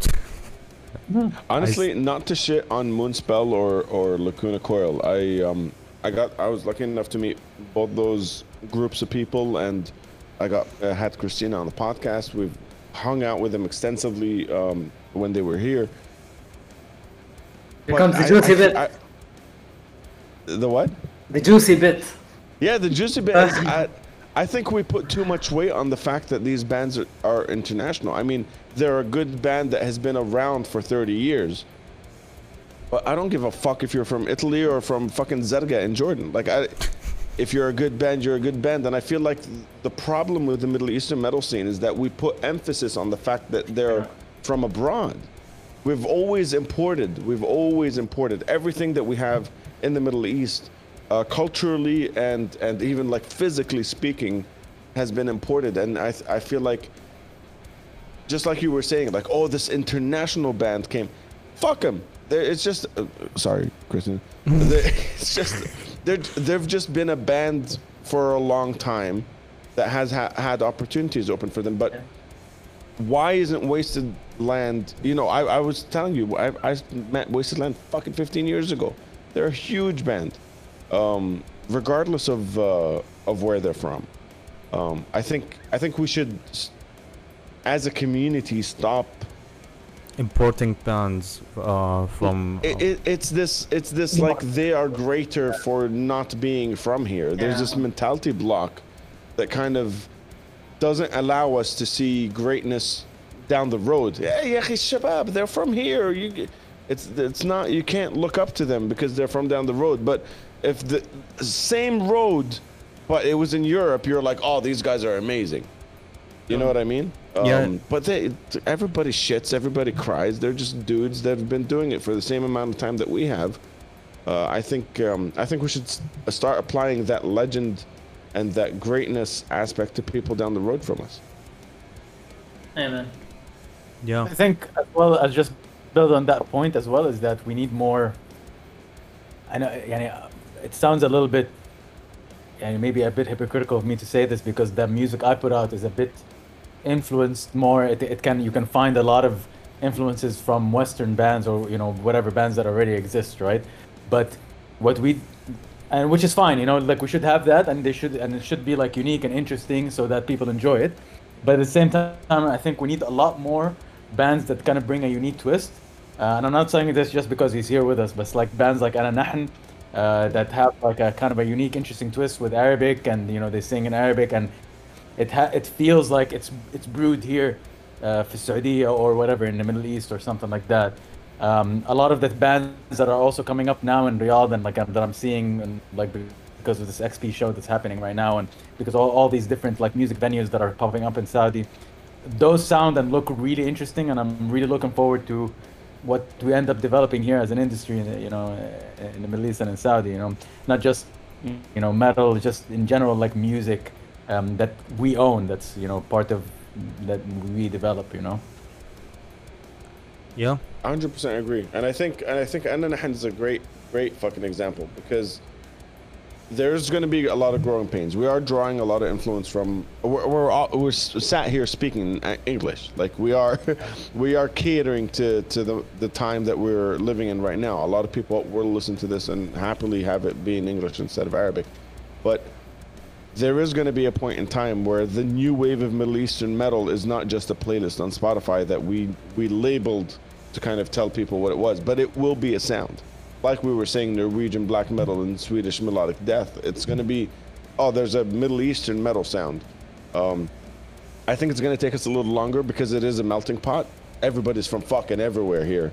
There's, I think there's there's not there's not one person that's like I am wholly this and I only do that one thing. Um, but uh, but I think that's the beauty of the the journey, right? you, dude, you have we have uh, our own genre, Arab metal. There, Yeah. th- th- there's Arab metal. What is Arab metal? Yes, everything. it's that's literally Arab metal. We, we we have our own genre, man. Truly, we have our own genre. Yeah, but It's it's, like- not, it's not enough. Mhm. It's not enough because it's just it's literally metal bands from b- countries that are labeled as Arab. Mm. That's Exactly. You know, that's fine, but like that's geographic. We're not talking about a sound. It's a Yeah, yeah. location. You know what I mean? Yeah, yeah. And I true. like the way you put it, Ace. You said, uh, "What is Arab metal?" The answer is yes. Yes, exactly. yeah, yes. That's the thing. I think my priority for me, if if the people listening to this want to take anything away, it's not necessarily let's look for the sound that's supposed to be what Arab bands are supposed to sound like. It's just if you if you like thrash, look for a band in the region. If you like melodic death metal, look for a band in the region. Try seek them out. Like try to figure out what you have here locally. Um, and it, it's it's cool to like local bands. You know, you can wear your Lamb of God T-shirt to a show, but if you wear a fucking Mozej T-shirt, it's a lot cooler. Like that's if Hell you yeah. support your local shit, it's it's a hundred percent. Like uh, th- that's that's the thing that Svengali found very early on is th- it was for a period of time in 2015 it was cool to like Svengali.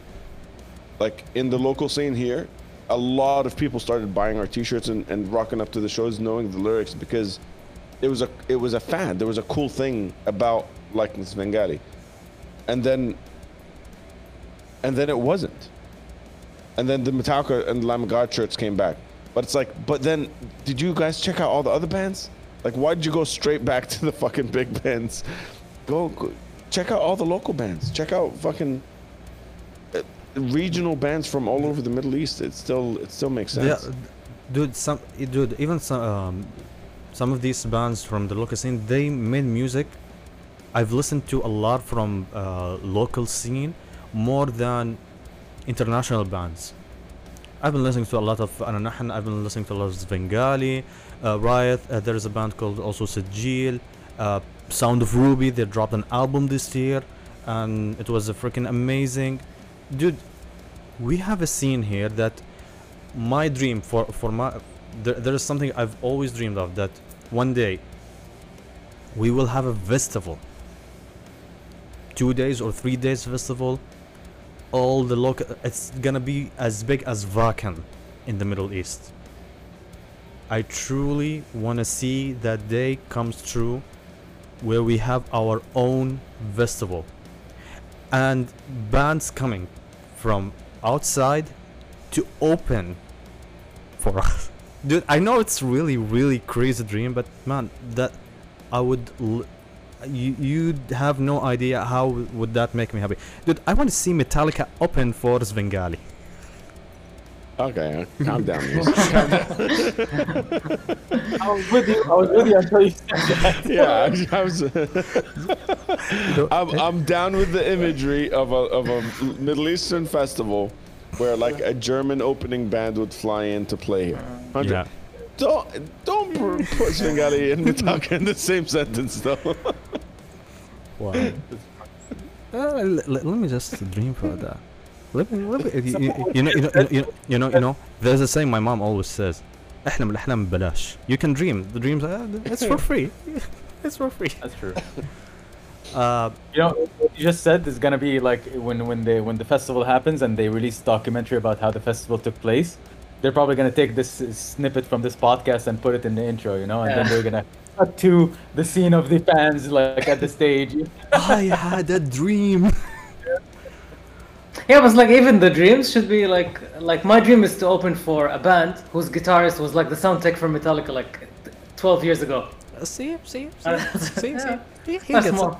Man, man, that's why I love you. Uh, fist bump, man, fist bump, fist bump, huh? Like this. It's it's not working, huh? Oh, but that's a small dream. Okay. Uh, I want to hear from you guys. Uh, uh, f- from what were the highlights for the um, uh, music scene from the Middle East for you guys? I want to start with the unmuted.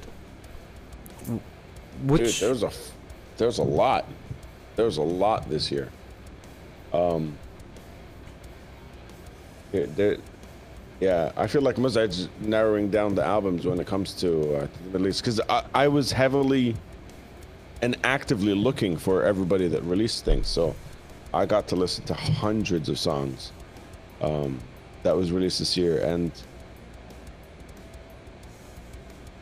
I think the the the highlights are are just as many as the ones that I've heard because I was just so stoked on everything being released. Um, you know, Saudi Arabia is fucking exploding uh, with uh, with releases. Uh, shout out to Heavy Arabia and Wall of Sound for like facilitating everything for for a bunch of different bands. Um, Bahrain, like the smallest fucking country has the loudest motherfuckers in there. It's it's insane. It's insane. Even like Lunicist are are you know performing live again, and um, there's there's a bunch of bands that were dormant that are active again now in uh, in Bahrain because of uh, because of the way things are going. Um, I think uh, Abs is the only one holding down the fort in in uh, in. dude, dude, I think we all agree. Abzi is one of the best. I wouldn't say even the musician, one of the best guys I've ever met, or Yeah. ever uh, see, uh, Top ever lads, knew- yeah. Dude, uh, everything he made with uh, Wazn, Yeah. Super yeah. dude, top tier. Every song Yeah. they drop, it's really freaking amazing. I keep telling him to stop it, but he, he hasn't been listening. Don't listen to him. Yeah, and and Sarai, like even uh, Right. Sarai's uh, the, the things he's been doing, they got like ten thousand listens in the first twenty four hours on that um, first single. Um, just in terms of marketing, everything is very very savvy when it comes to that stuff. And I got the chance to work with him on on the unmuted single that we released together, and I, I sent him a, a bunch of words and an instrumental and went do your thing, and he he sent back full vocal melodies with harmonies and everything. I didn't. I, I we had like three WhatsApps interaction for him to be on that song, and it was fucking perfect. wow, truly professional. Yeah, it was it was brilliant. So um, yeah, massive shout out to him. But th- there's so many things going on, like the Jordanian metal scene. Uh, Asadic dropped an album earlier this year. Um, the Blind Dubai Vision. metal scene. Blind Vision. Blind Vision just released a song, uh, just released an album that was recorded 16 years ago. Um, I was actually in that studio when they recorded that album. Um, they they were a band that was on the up and up way back in the day, and then uh, everybody went to college. Everybody started getting jobs, and they started to stop playing shows, and they did all that stuff. But then um, earlier this year, they're like, "We're gonna we're gonna put this album out," and they got it mixed by the guy that does like you know Kreator and Arch Enemy or something, and um, they put it out, and uh, it's got that like nostalgia because it was recorded 16 years ago, but it sounds modern because it was mixed this year, so it's got a really cool vibe to it.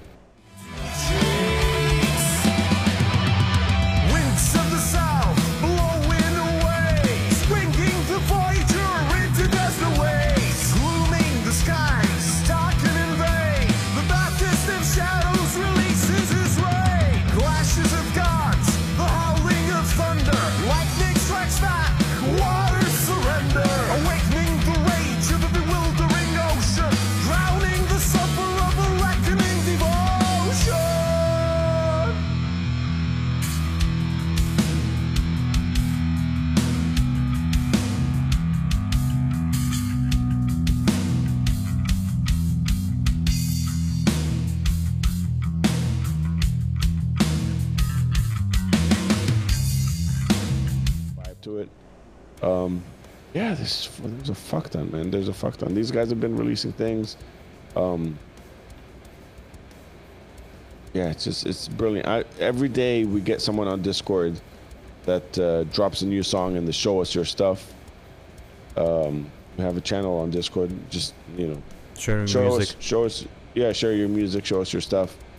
And a bunch of people have been posting on there, like, you know, this is my first single, this is my first song, this is, I'm testing out guitar tones. Mozej's been replying to a couple of people in terms of like how to record yourself better, and I'm like, what, what more can you need for a fucking scene right now? You know, like there's this guy in Saudi Arabia trying to figure out how to how to record uh, his guitar tone digitally and and what amp sims he should use and you know the guy that's released a bunch of songs successfully this year is replying to him telling him how to do it properly like that that facil- facilitating that would have taken years or like very very lucky interactions and networking to to happen but because of something like discord you could just ta- tag at musicians literally and people started responding.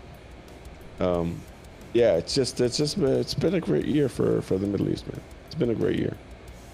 Dude it's really freaking amazing and uh, you you know even among the genres you can find anything you want everything from rock until the extremist of the all extreme metal from all around the area well From- you and i just found a random band that uh posted on our discord uh from sound Egypt. Mudge, sound Mudge, yes I had no idea they existed. Some guy posted, uh, we just released an album. I tagged Ace. I was like, you're going to fucking love this. There's a whole glam metal scene in Egypt that we didn't know existed. Uh, okay, now I remember that I listened to them. Yeah, yeah. They sound uh, like that song was very like Guns N' Roses. I, I gave it that vibe. exactly Exactly. And I was like, where'd you guys come from? And they're like, we've been around for four years. just out of I- I- nowhere it came out. yeah and we just found out about them freaking amazing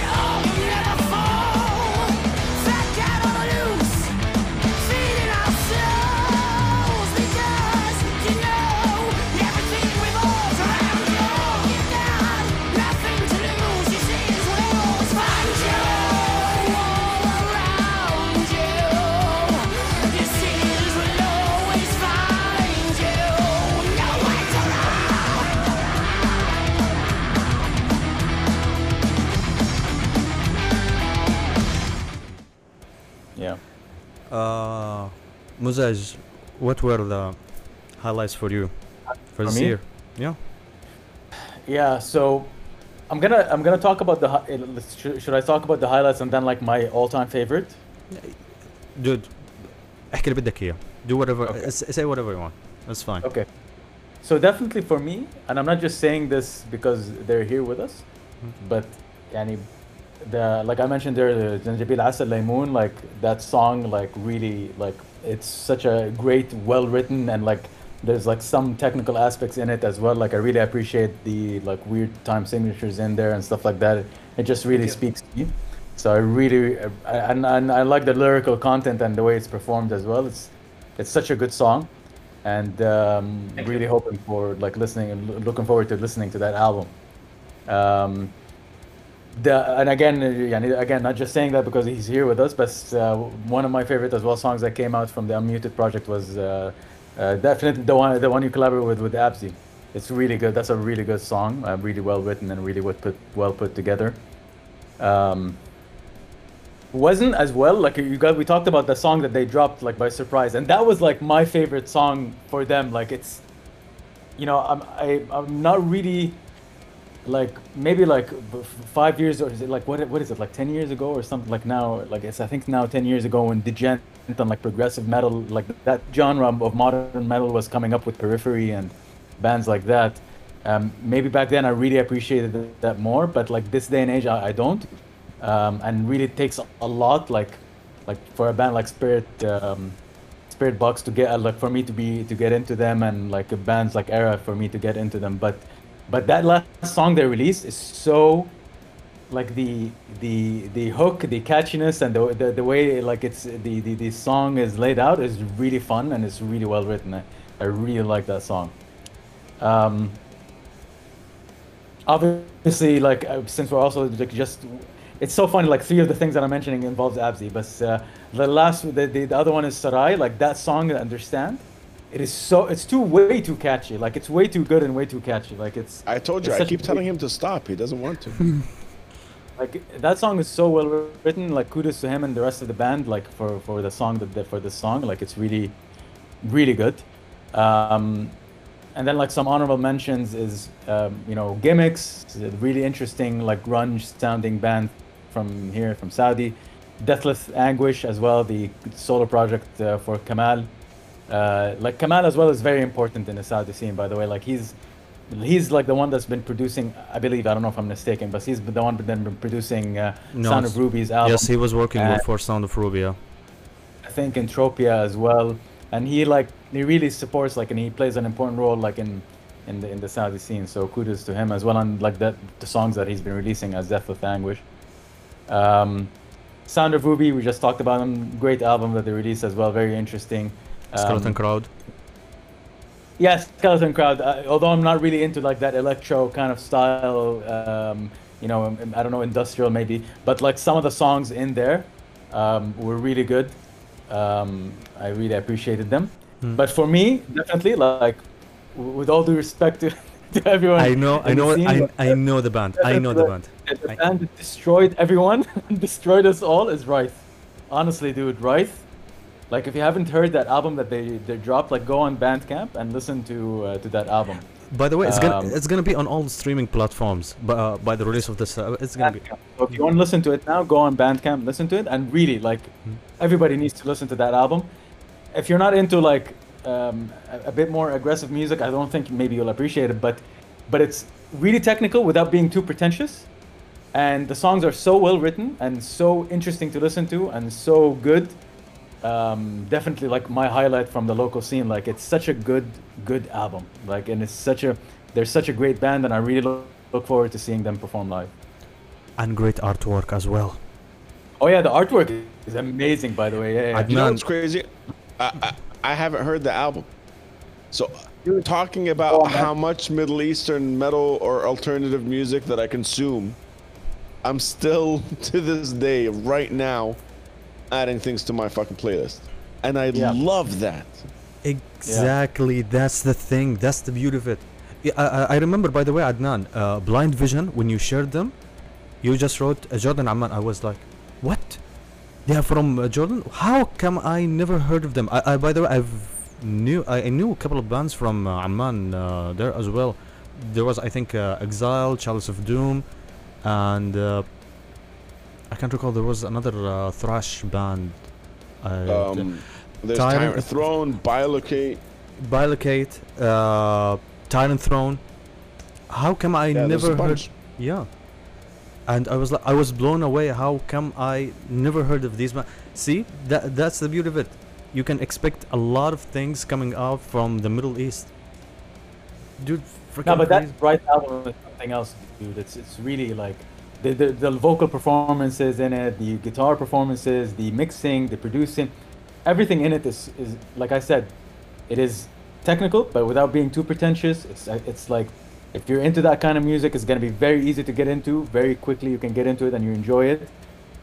Um, yeah, just very good. It's just a very good, well-written album. The best description for uh, Riot, uh, progressive blackened death metal band. Blackened? I, I don't know. Yeah, don't no, know no, no. The, the, the, there are black. You uh, added metal- so many things to that ingredients. It was like saying potato, onion skins with noodles. there are black metal influences. I think the, uh, their one one of their songs, uh, "Facade," uh, they had Mm. a lot of uh, black metal influences. I was like, uh, what, what, what kind of music is that? Yeah. You see, th- th- th- I think that that's the closest description for it. that. Devastated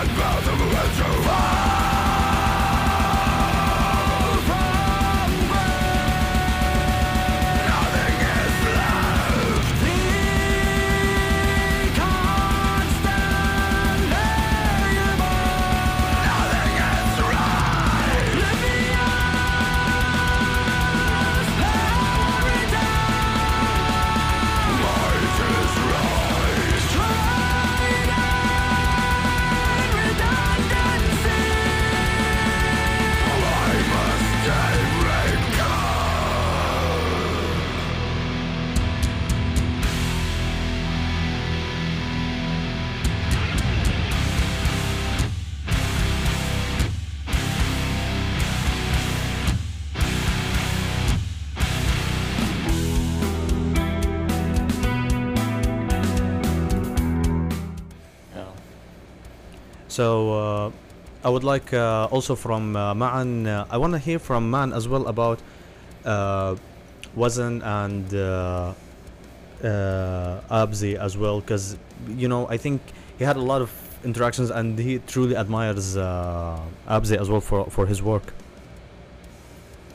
I do, man. Such a great guy.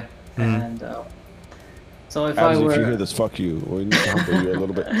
he's online now. I see him online. Mm. So, um, so to factor Abs into also the highlights of, I, I guess he's involved in two of the highlights I'm going to mention for this year.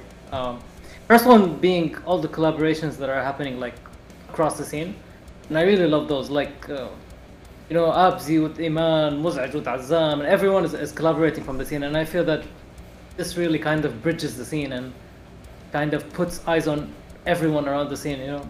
And I really love that. I really love the collaborations, and I, I look forward also to working with both of you guys. So it's it's, I'd say that's a highlight for the year, everything that came out, and I look forward to what's gonna happen next year.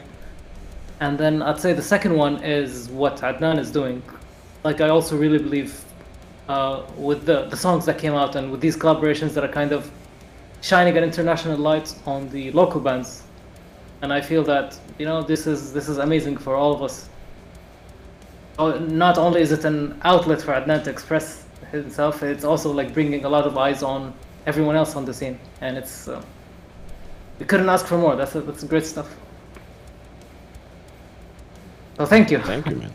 Yeah, thank you. Um, genuinely, I appreciate that, and I'm glad that you noticed because uh, I, I don't know if you guys have noticed, we kind of do one big guest and then someone from the scene to kind of bleed bleed into the scene a little more. Whoever we've pulled from, like Mark Hunter, goes to uh, goes to Abzi. Whoever we've pulled from, um, we have Dan Sugarman from Ice Nine Kills. Will I'm I'm gonna spill all the beans, but you know bleeds into uh, the next local guest. All right. Um, Behind every mask there's an endless smile.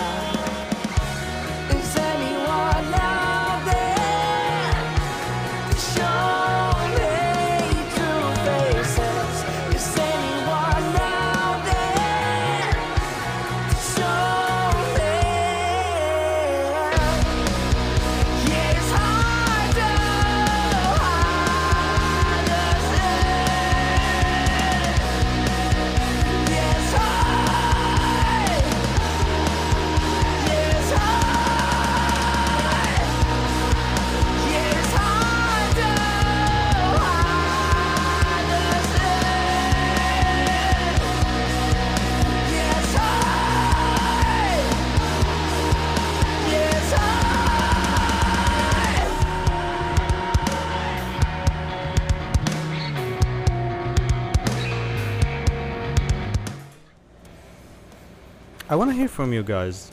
This this just blew into my mind. What would do you want to see from the Middle East in the future? What are your visions for the for the future for the Middle East? Let's hear it from Maan first. Well, like on a personal note, I feel that uh, you know if there's like a a yearly gathering for the scene, that would be really really amazing. And like I feel the the Dubai thing that's happening right now is maybe the start of something. So I, lo- I look forward to seeing what happens next year. yeah, I, And I like- love that you said that because that that we did this unmuted metal meeting. Oh, nice. and um, it was just uh, just at a at a local pub, and uh, we the, the the idea of it was I'm not gonna play anything other than regional bands, and uh, the whole idea was for it to just be a networking place where promoters can be introduced to the new guys, the new guys can be introduced to the old guard. You know, you get to meet the people from like uh, Abhorred and and the '90s Dubai metal scene with the Callous Minds who just started last year, and I wanted to build that, and um, it it went very well for the Dubai metal scene. But I exactly what you said, I was like, we should make this regional. Yeah. Like my brain went to like, this is gonna be in five years. I want this to be XP for the metal scene. You know, like. Hell yeah. So um, so yeah, I'm I'm so happy that you said that. Um, yeah, I love that idea. Vamos,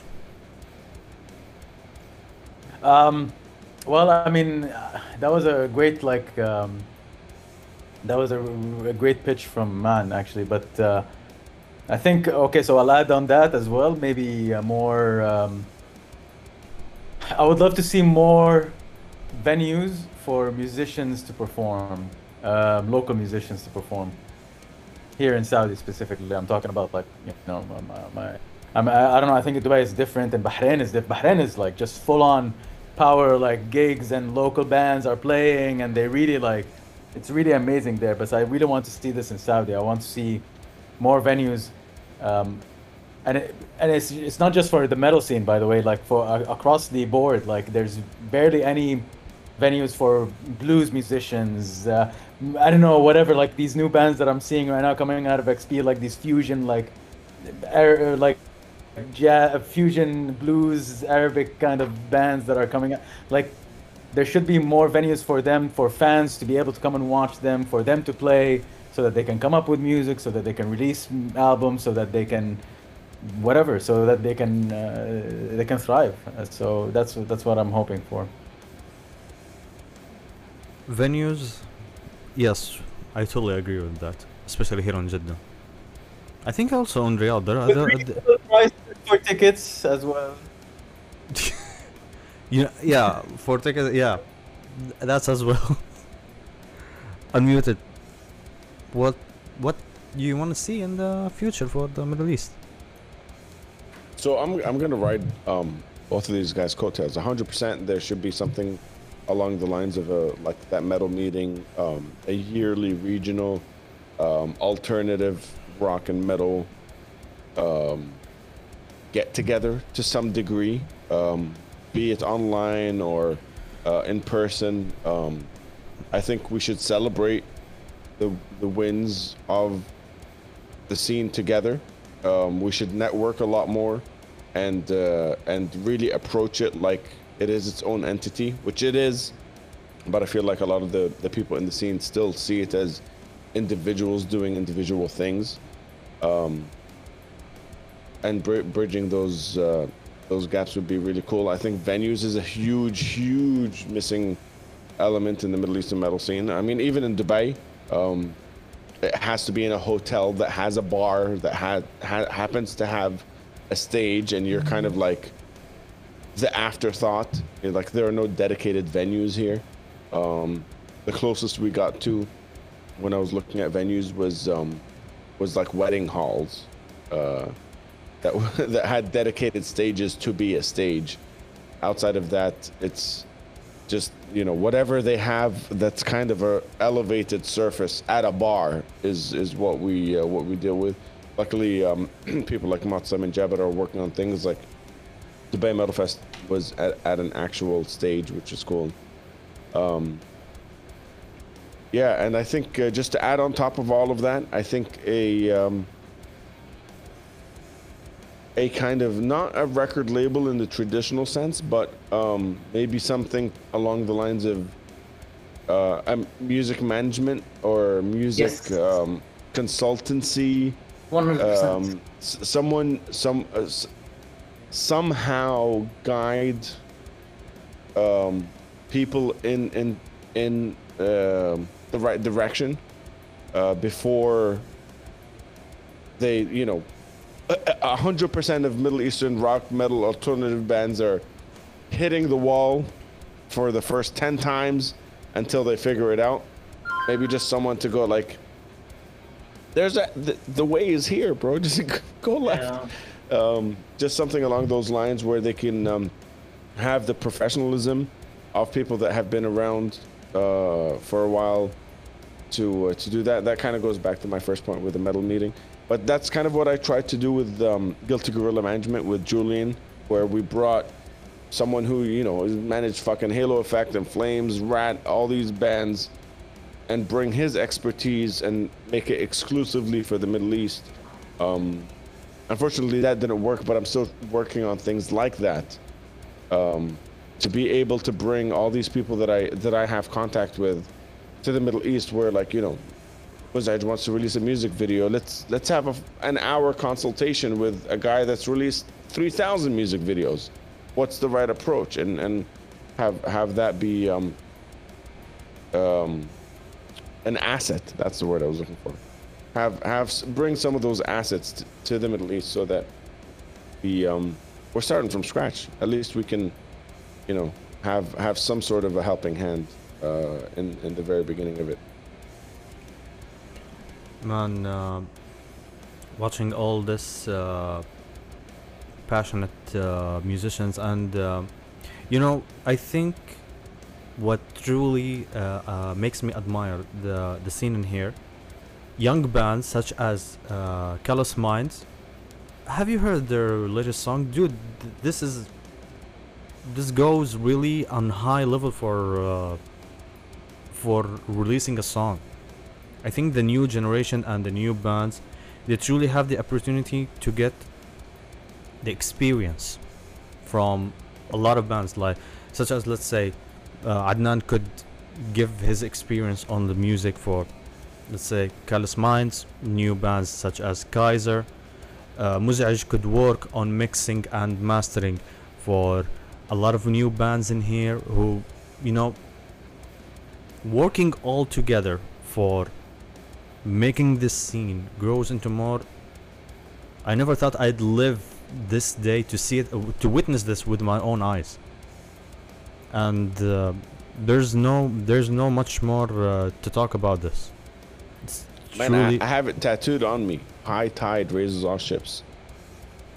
But uh, the, the the idea of competition um, blows my mind. Like com- friendly competition's very well accepted, but it, there was a time in the Middle Eastern metal scene where it's like you would only succeed if you bring the other one down, especially in the UAE metal scene. Like people would try to bring the other band down or cancel band shows or do some dumb shit to, to get them flagged or whatever it was um, for them to succeed. And it's like, I've never been about that. High tide raises all ships. If Ana Nahn get uh, a, a, a Grammy tomorrow, I would I would celebrate that like it was my fucking Grammy, because that means more to the scene, to the eyeballs of everybody else, to you, to Mozej, to Abzi, that piece of shit that doesn't stop working, uh, to everybody. You know what I mean? Like that's that's what the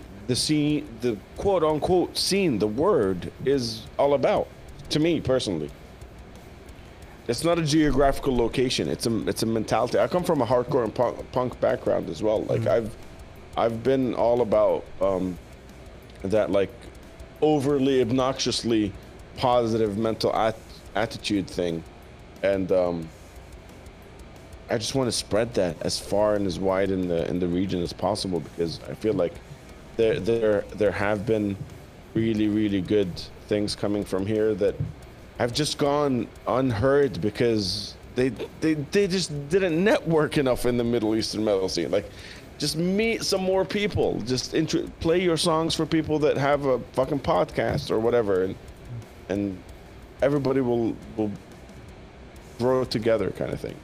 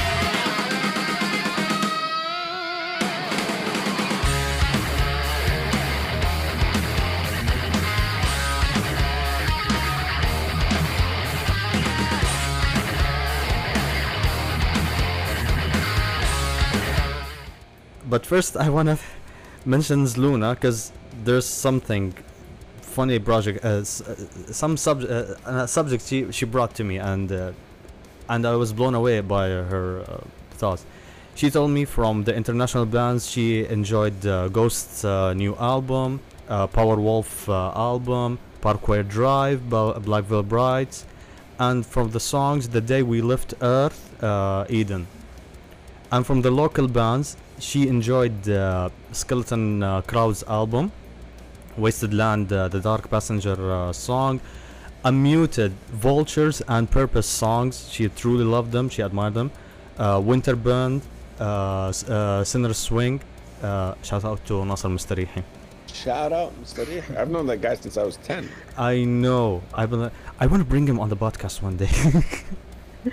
and she said also, Ana Nahn.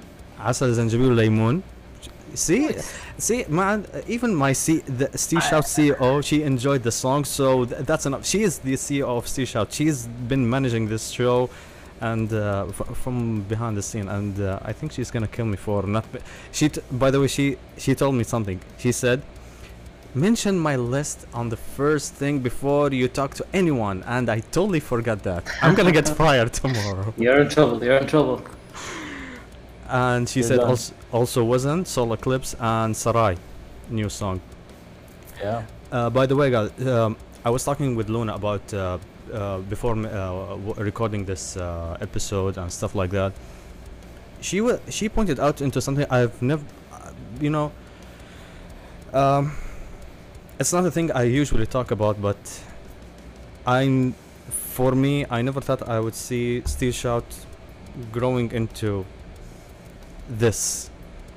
It's it's really it's, it's really freaking amazing. I was the guy who you know i recorded my first episode using this mic. I recorded my first episode using this I remember it. I remember it.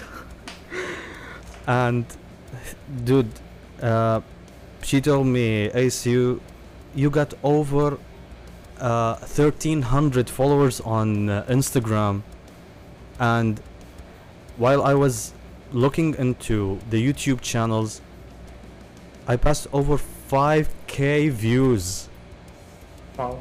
I was like, what? Why are these people are looking at me?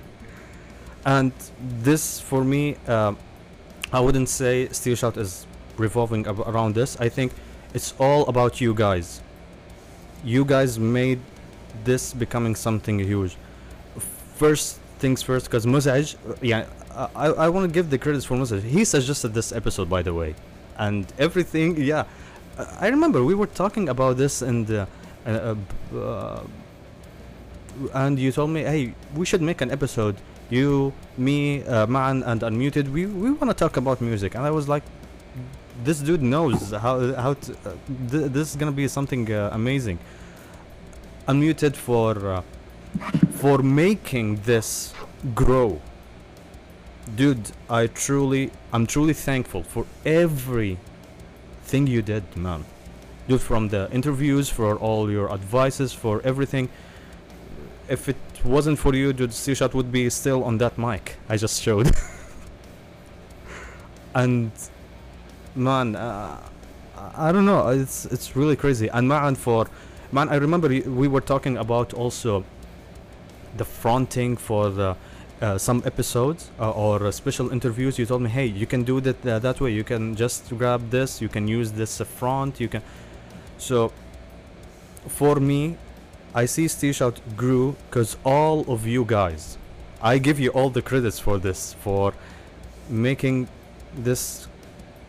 I don't know. This, this is something uh, I never thought I would be just talking with three talented artists and from the Middle East doing their best and I'm truly thankful for that. I'm I'm, I'm beyond happy to see that I, for grinding this and I was it was really back in my head. I'm just doing this to enjoy myself.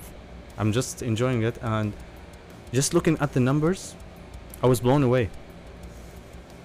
It's So I have I have a couple of things to add to that. First of all, thank you. Um, I, I genuinely appreciate that. Um,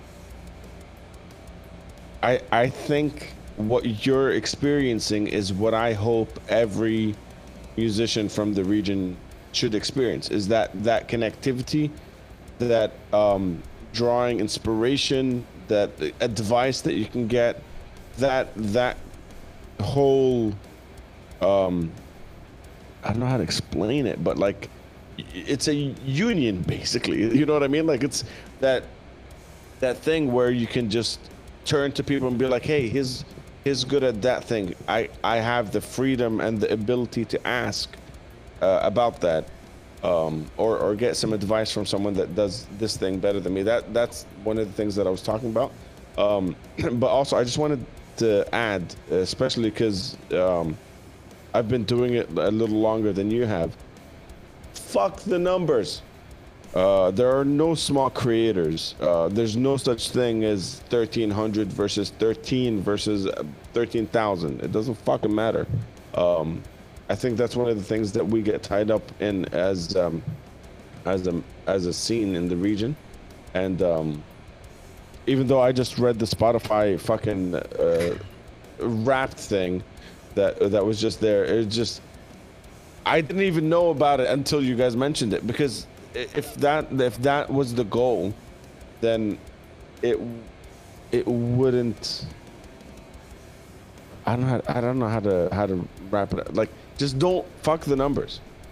Just don't worry about the numbers. Uh, do it for you and do it for you only, and do it for the people that appreciate it, and it'll grow eventually. Um, I don't I don't think the numbers matter. Um, it's just the way I've, I've been I've been doing. No, this things is for a while. your growth, uh, Ace, is like a reflection of basically all the hard work that you've been putting. I mean, I remember when I first saw your account, it was like, it was like I think you had like 400, 500 followers or something like that. But like with the kind of persistence that you've been doing and and the podcast and like you reaching out to all these people, and it's a reflection of also the growth of the scene as well at the same time. But it's also a reflection of your hard work and. Um, and now you're like the go-to person in the in the scene. You know, like every time someone wants to do an interview in the scene here, when uh, whatever what was it, Immortal Pain, or even uh, Ana I think for the launch of the Zanjabil Asal Laymoon, and they always ask, you know, bring Steel Shout, let him do the interviews. When uh, Gigi did the workshop here, you know, and uh, Also the came in, gentleman, yeah. yeah, you know, she asked you to come and do the interview, and the, so. Yeah, you know, like uh, just you know, keep going at it and keep growing this thing and see where it goes, man. Man, And also we rely on you. We depend on you as well on spreading our, uh, you know, uh, our name. So yeah, thank you for that. man, I truly appreciate every one of you. And uh, by the way, guys, th- th- there was a thing that was work. That was in b- the back of my head. I want to say it. You three, no, wait, you three, you three, you you three. Mm-hmm. You should make a song together. See, I'd love to. see, see. You can I make a mean- uh, you can make a project. It's gonna be a progressive grindcore blackened djent. Yeah, I don't even know. No, I don't even know what I bring to the table, but I will scream and um, and do my eight seven five three riffs over anything. You guys, No, dude, that would be amazing. Seeing your three, you, you know, if uh, I think one of the artists that uh, the collaborate, you know, what I truly uh, also loved about the scene, the collaborations that's been going on. I'm into working with Abzi, working with uh, Rayyan Bailuni, uh, Mozej with Kaiser. I, I really want to see more of this because it makes me happy to see these artists are working together. Hamandi also worked with uh, Sarai uh, for uh, uh, for mixing and mastering for uh, their songs as well. and shout out for for that fucking EP he dropped as well. Oh yeah. It was a gangster fucking EP. It was delicious. It was so well done. Yeah, it was really really well done. Shout out to Wall of Sound for all their hard work. And speaking of Wall of Sound, Immortal Pain, they went international on all the news. Have you seen that, guys? They And were they- on. those guys went viral. Yeah, they went viral on Metal Injection. Uh, what else? I saw, I was like, uh, wait, these are the guys uh, from from my hometown. how, how they are on this page? Uh, freaking Yeah, amazing. good for them. Hmm? Yeah. yeah, yeah. Good for them. Hopefully that that that little bit of exposure also exposed these outlets to us here, Hmm. and um, hopefully the conversation stops being, oh look at these you know people from Saudi and uh, oh you're super oh my god look it's so novel that they play metal and I don't know what they're to, just like covering us normally and just talking about our music. That was my first thought too. It's like, oh, the first band to play. I think the title was first band to play an open air show in Saudi Arabia. Yeah. And I was like, all right, that's cool. But then, what's the next album that was released from Saudi Arabia? You know what I mean? Like, let's let's talk more about that. Um, I think I think that's where we need to push a little harder. And fuck it, Metal Hammer doesn't want to post it. Still shouting unmuted. Well, like we'll make our Yeah. own Metal Hammer. Yeah, exactly. Uh, last but not least, guys, uh, thank you for your time, for being on this Thanks for episode. having us. I truly, truly appreciate ev- uh, being here on the podcast, and it's truly an honorable. It's truly an honor to have you here. No, it was fun, man. This was really good. We should Thank do you it so much. If you have any last words before we wrap it up, stop. High Love tide you, long all ships. What? Support your local scene. High tide raises all ships. There you go. Was that- uh, Consume local. Consume local, man. all the best for 2023. And happy New Year. Oh no! Wait, I have it. See you next year, guys. Uh, Juju. Nice. Nice. oh wait, I'm not the drummer. Maan should be doing it. Yeah. Where are my sticks? Can't find my sticks. uh, for everyone who's uh, listening and watching to this uh, interview uh, for this uh, episode. Uh, thank you for uh, for watching this episode, listening to it, and please, please, please, please, guys, follow these amazing, talented people. أنا Mozej, unmuted. Follow them. All the links in the description. Everything is there. You can follow them listen to their music give them this, show them some love show them some support and uh, Sea Shout is also uh, available on uh, YouTube and all streaming platforms. Uh, I have uh, I have Patreon if you want to support the show as well. I would appreciate every uh, every every cent if you're spending there on the Patreon, and well, we- we'll see you next year. As Moses said, we'll see you next year, and. Why don't wait, wait, wait, wait? Why don't you promote your Patreon a little more? I didn't even know you had a Patreon. Because I'm because because I forget I have a Patreon. Okay, cool. so everybody listening to this, go fucking subscribe to Patreon. It's probably like five bucks a month, and uh, you get to support the homeboy. Mm. You, you but there's no OnlyFans, right? There's no OnlyFans. Yeah, yeah. I- I- I, I have an OnlyFans, yes, but it's only dedicated to to one person a month. Yeah, Okay. and uh, I, I have someone that is already booked the next six years. I'm waiting for my OnlyFans subscription. Guys, I truly appreciate it for your time and see ya. And happy new year.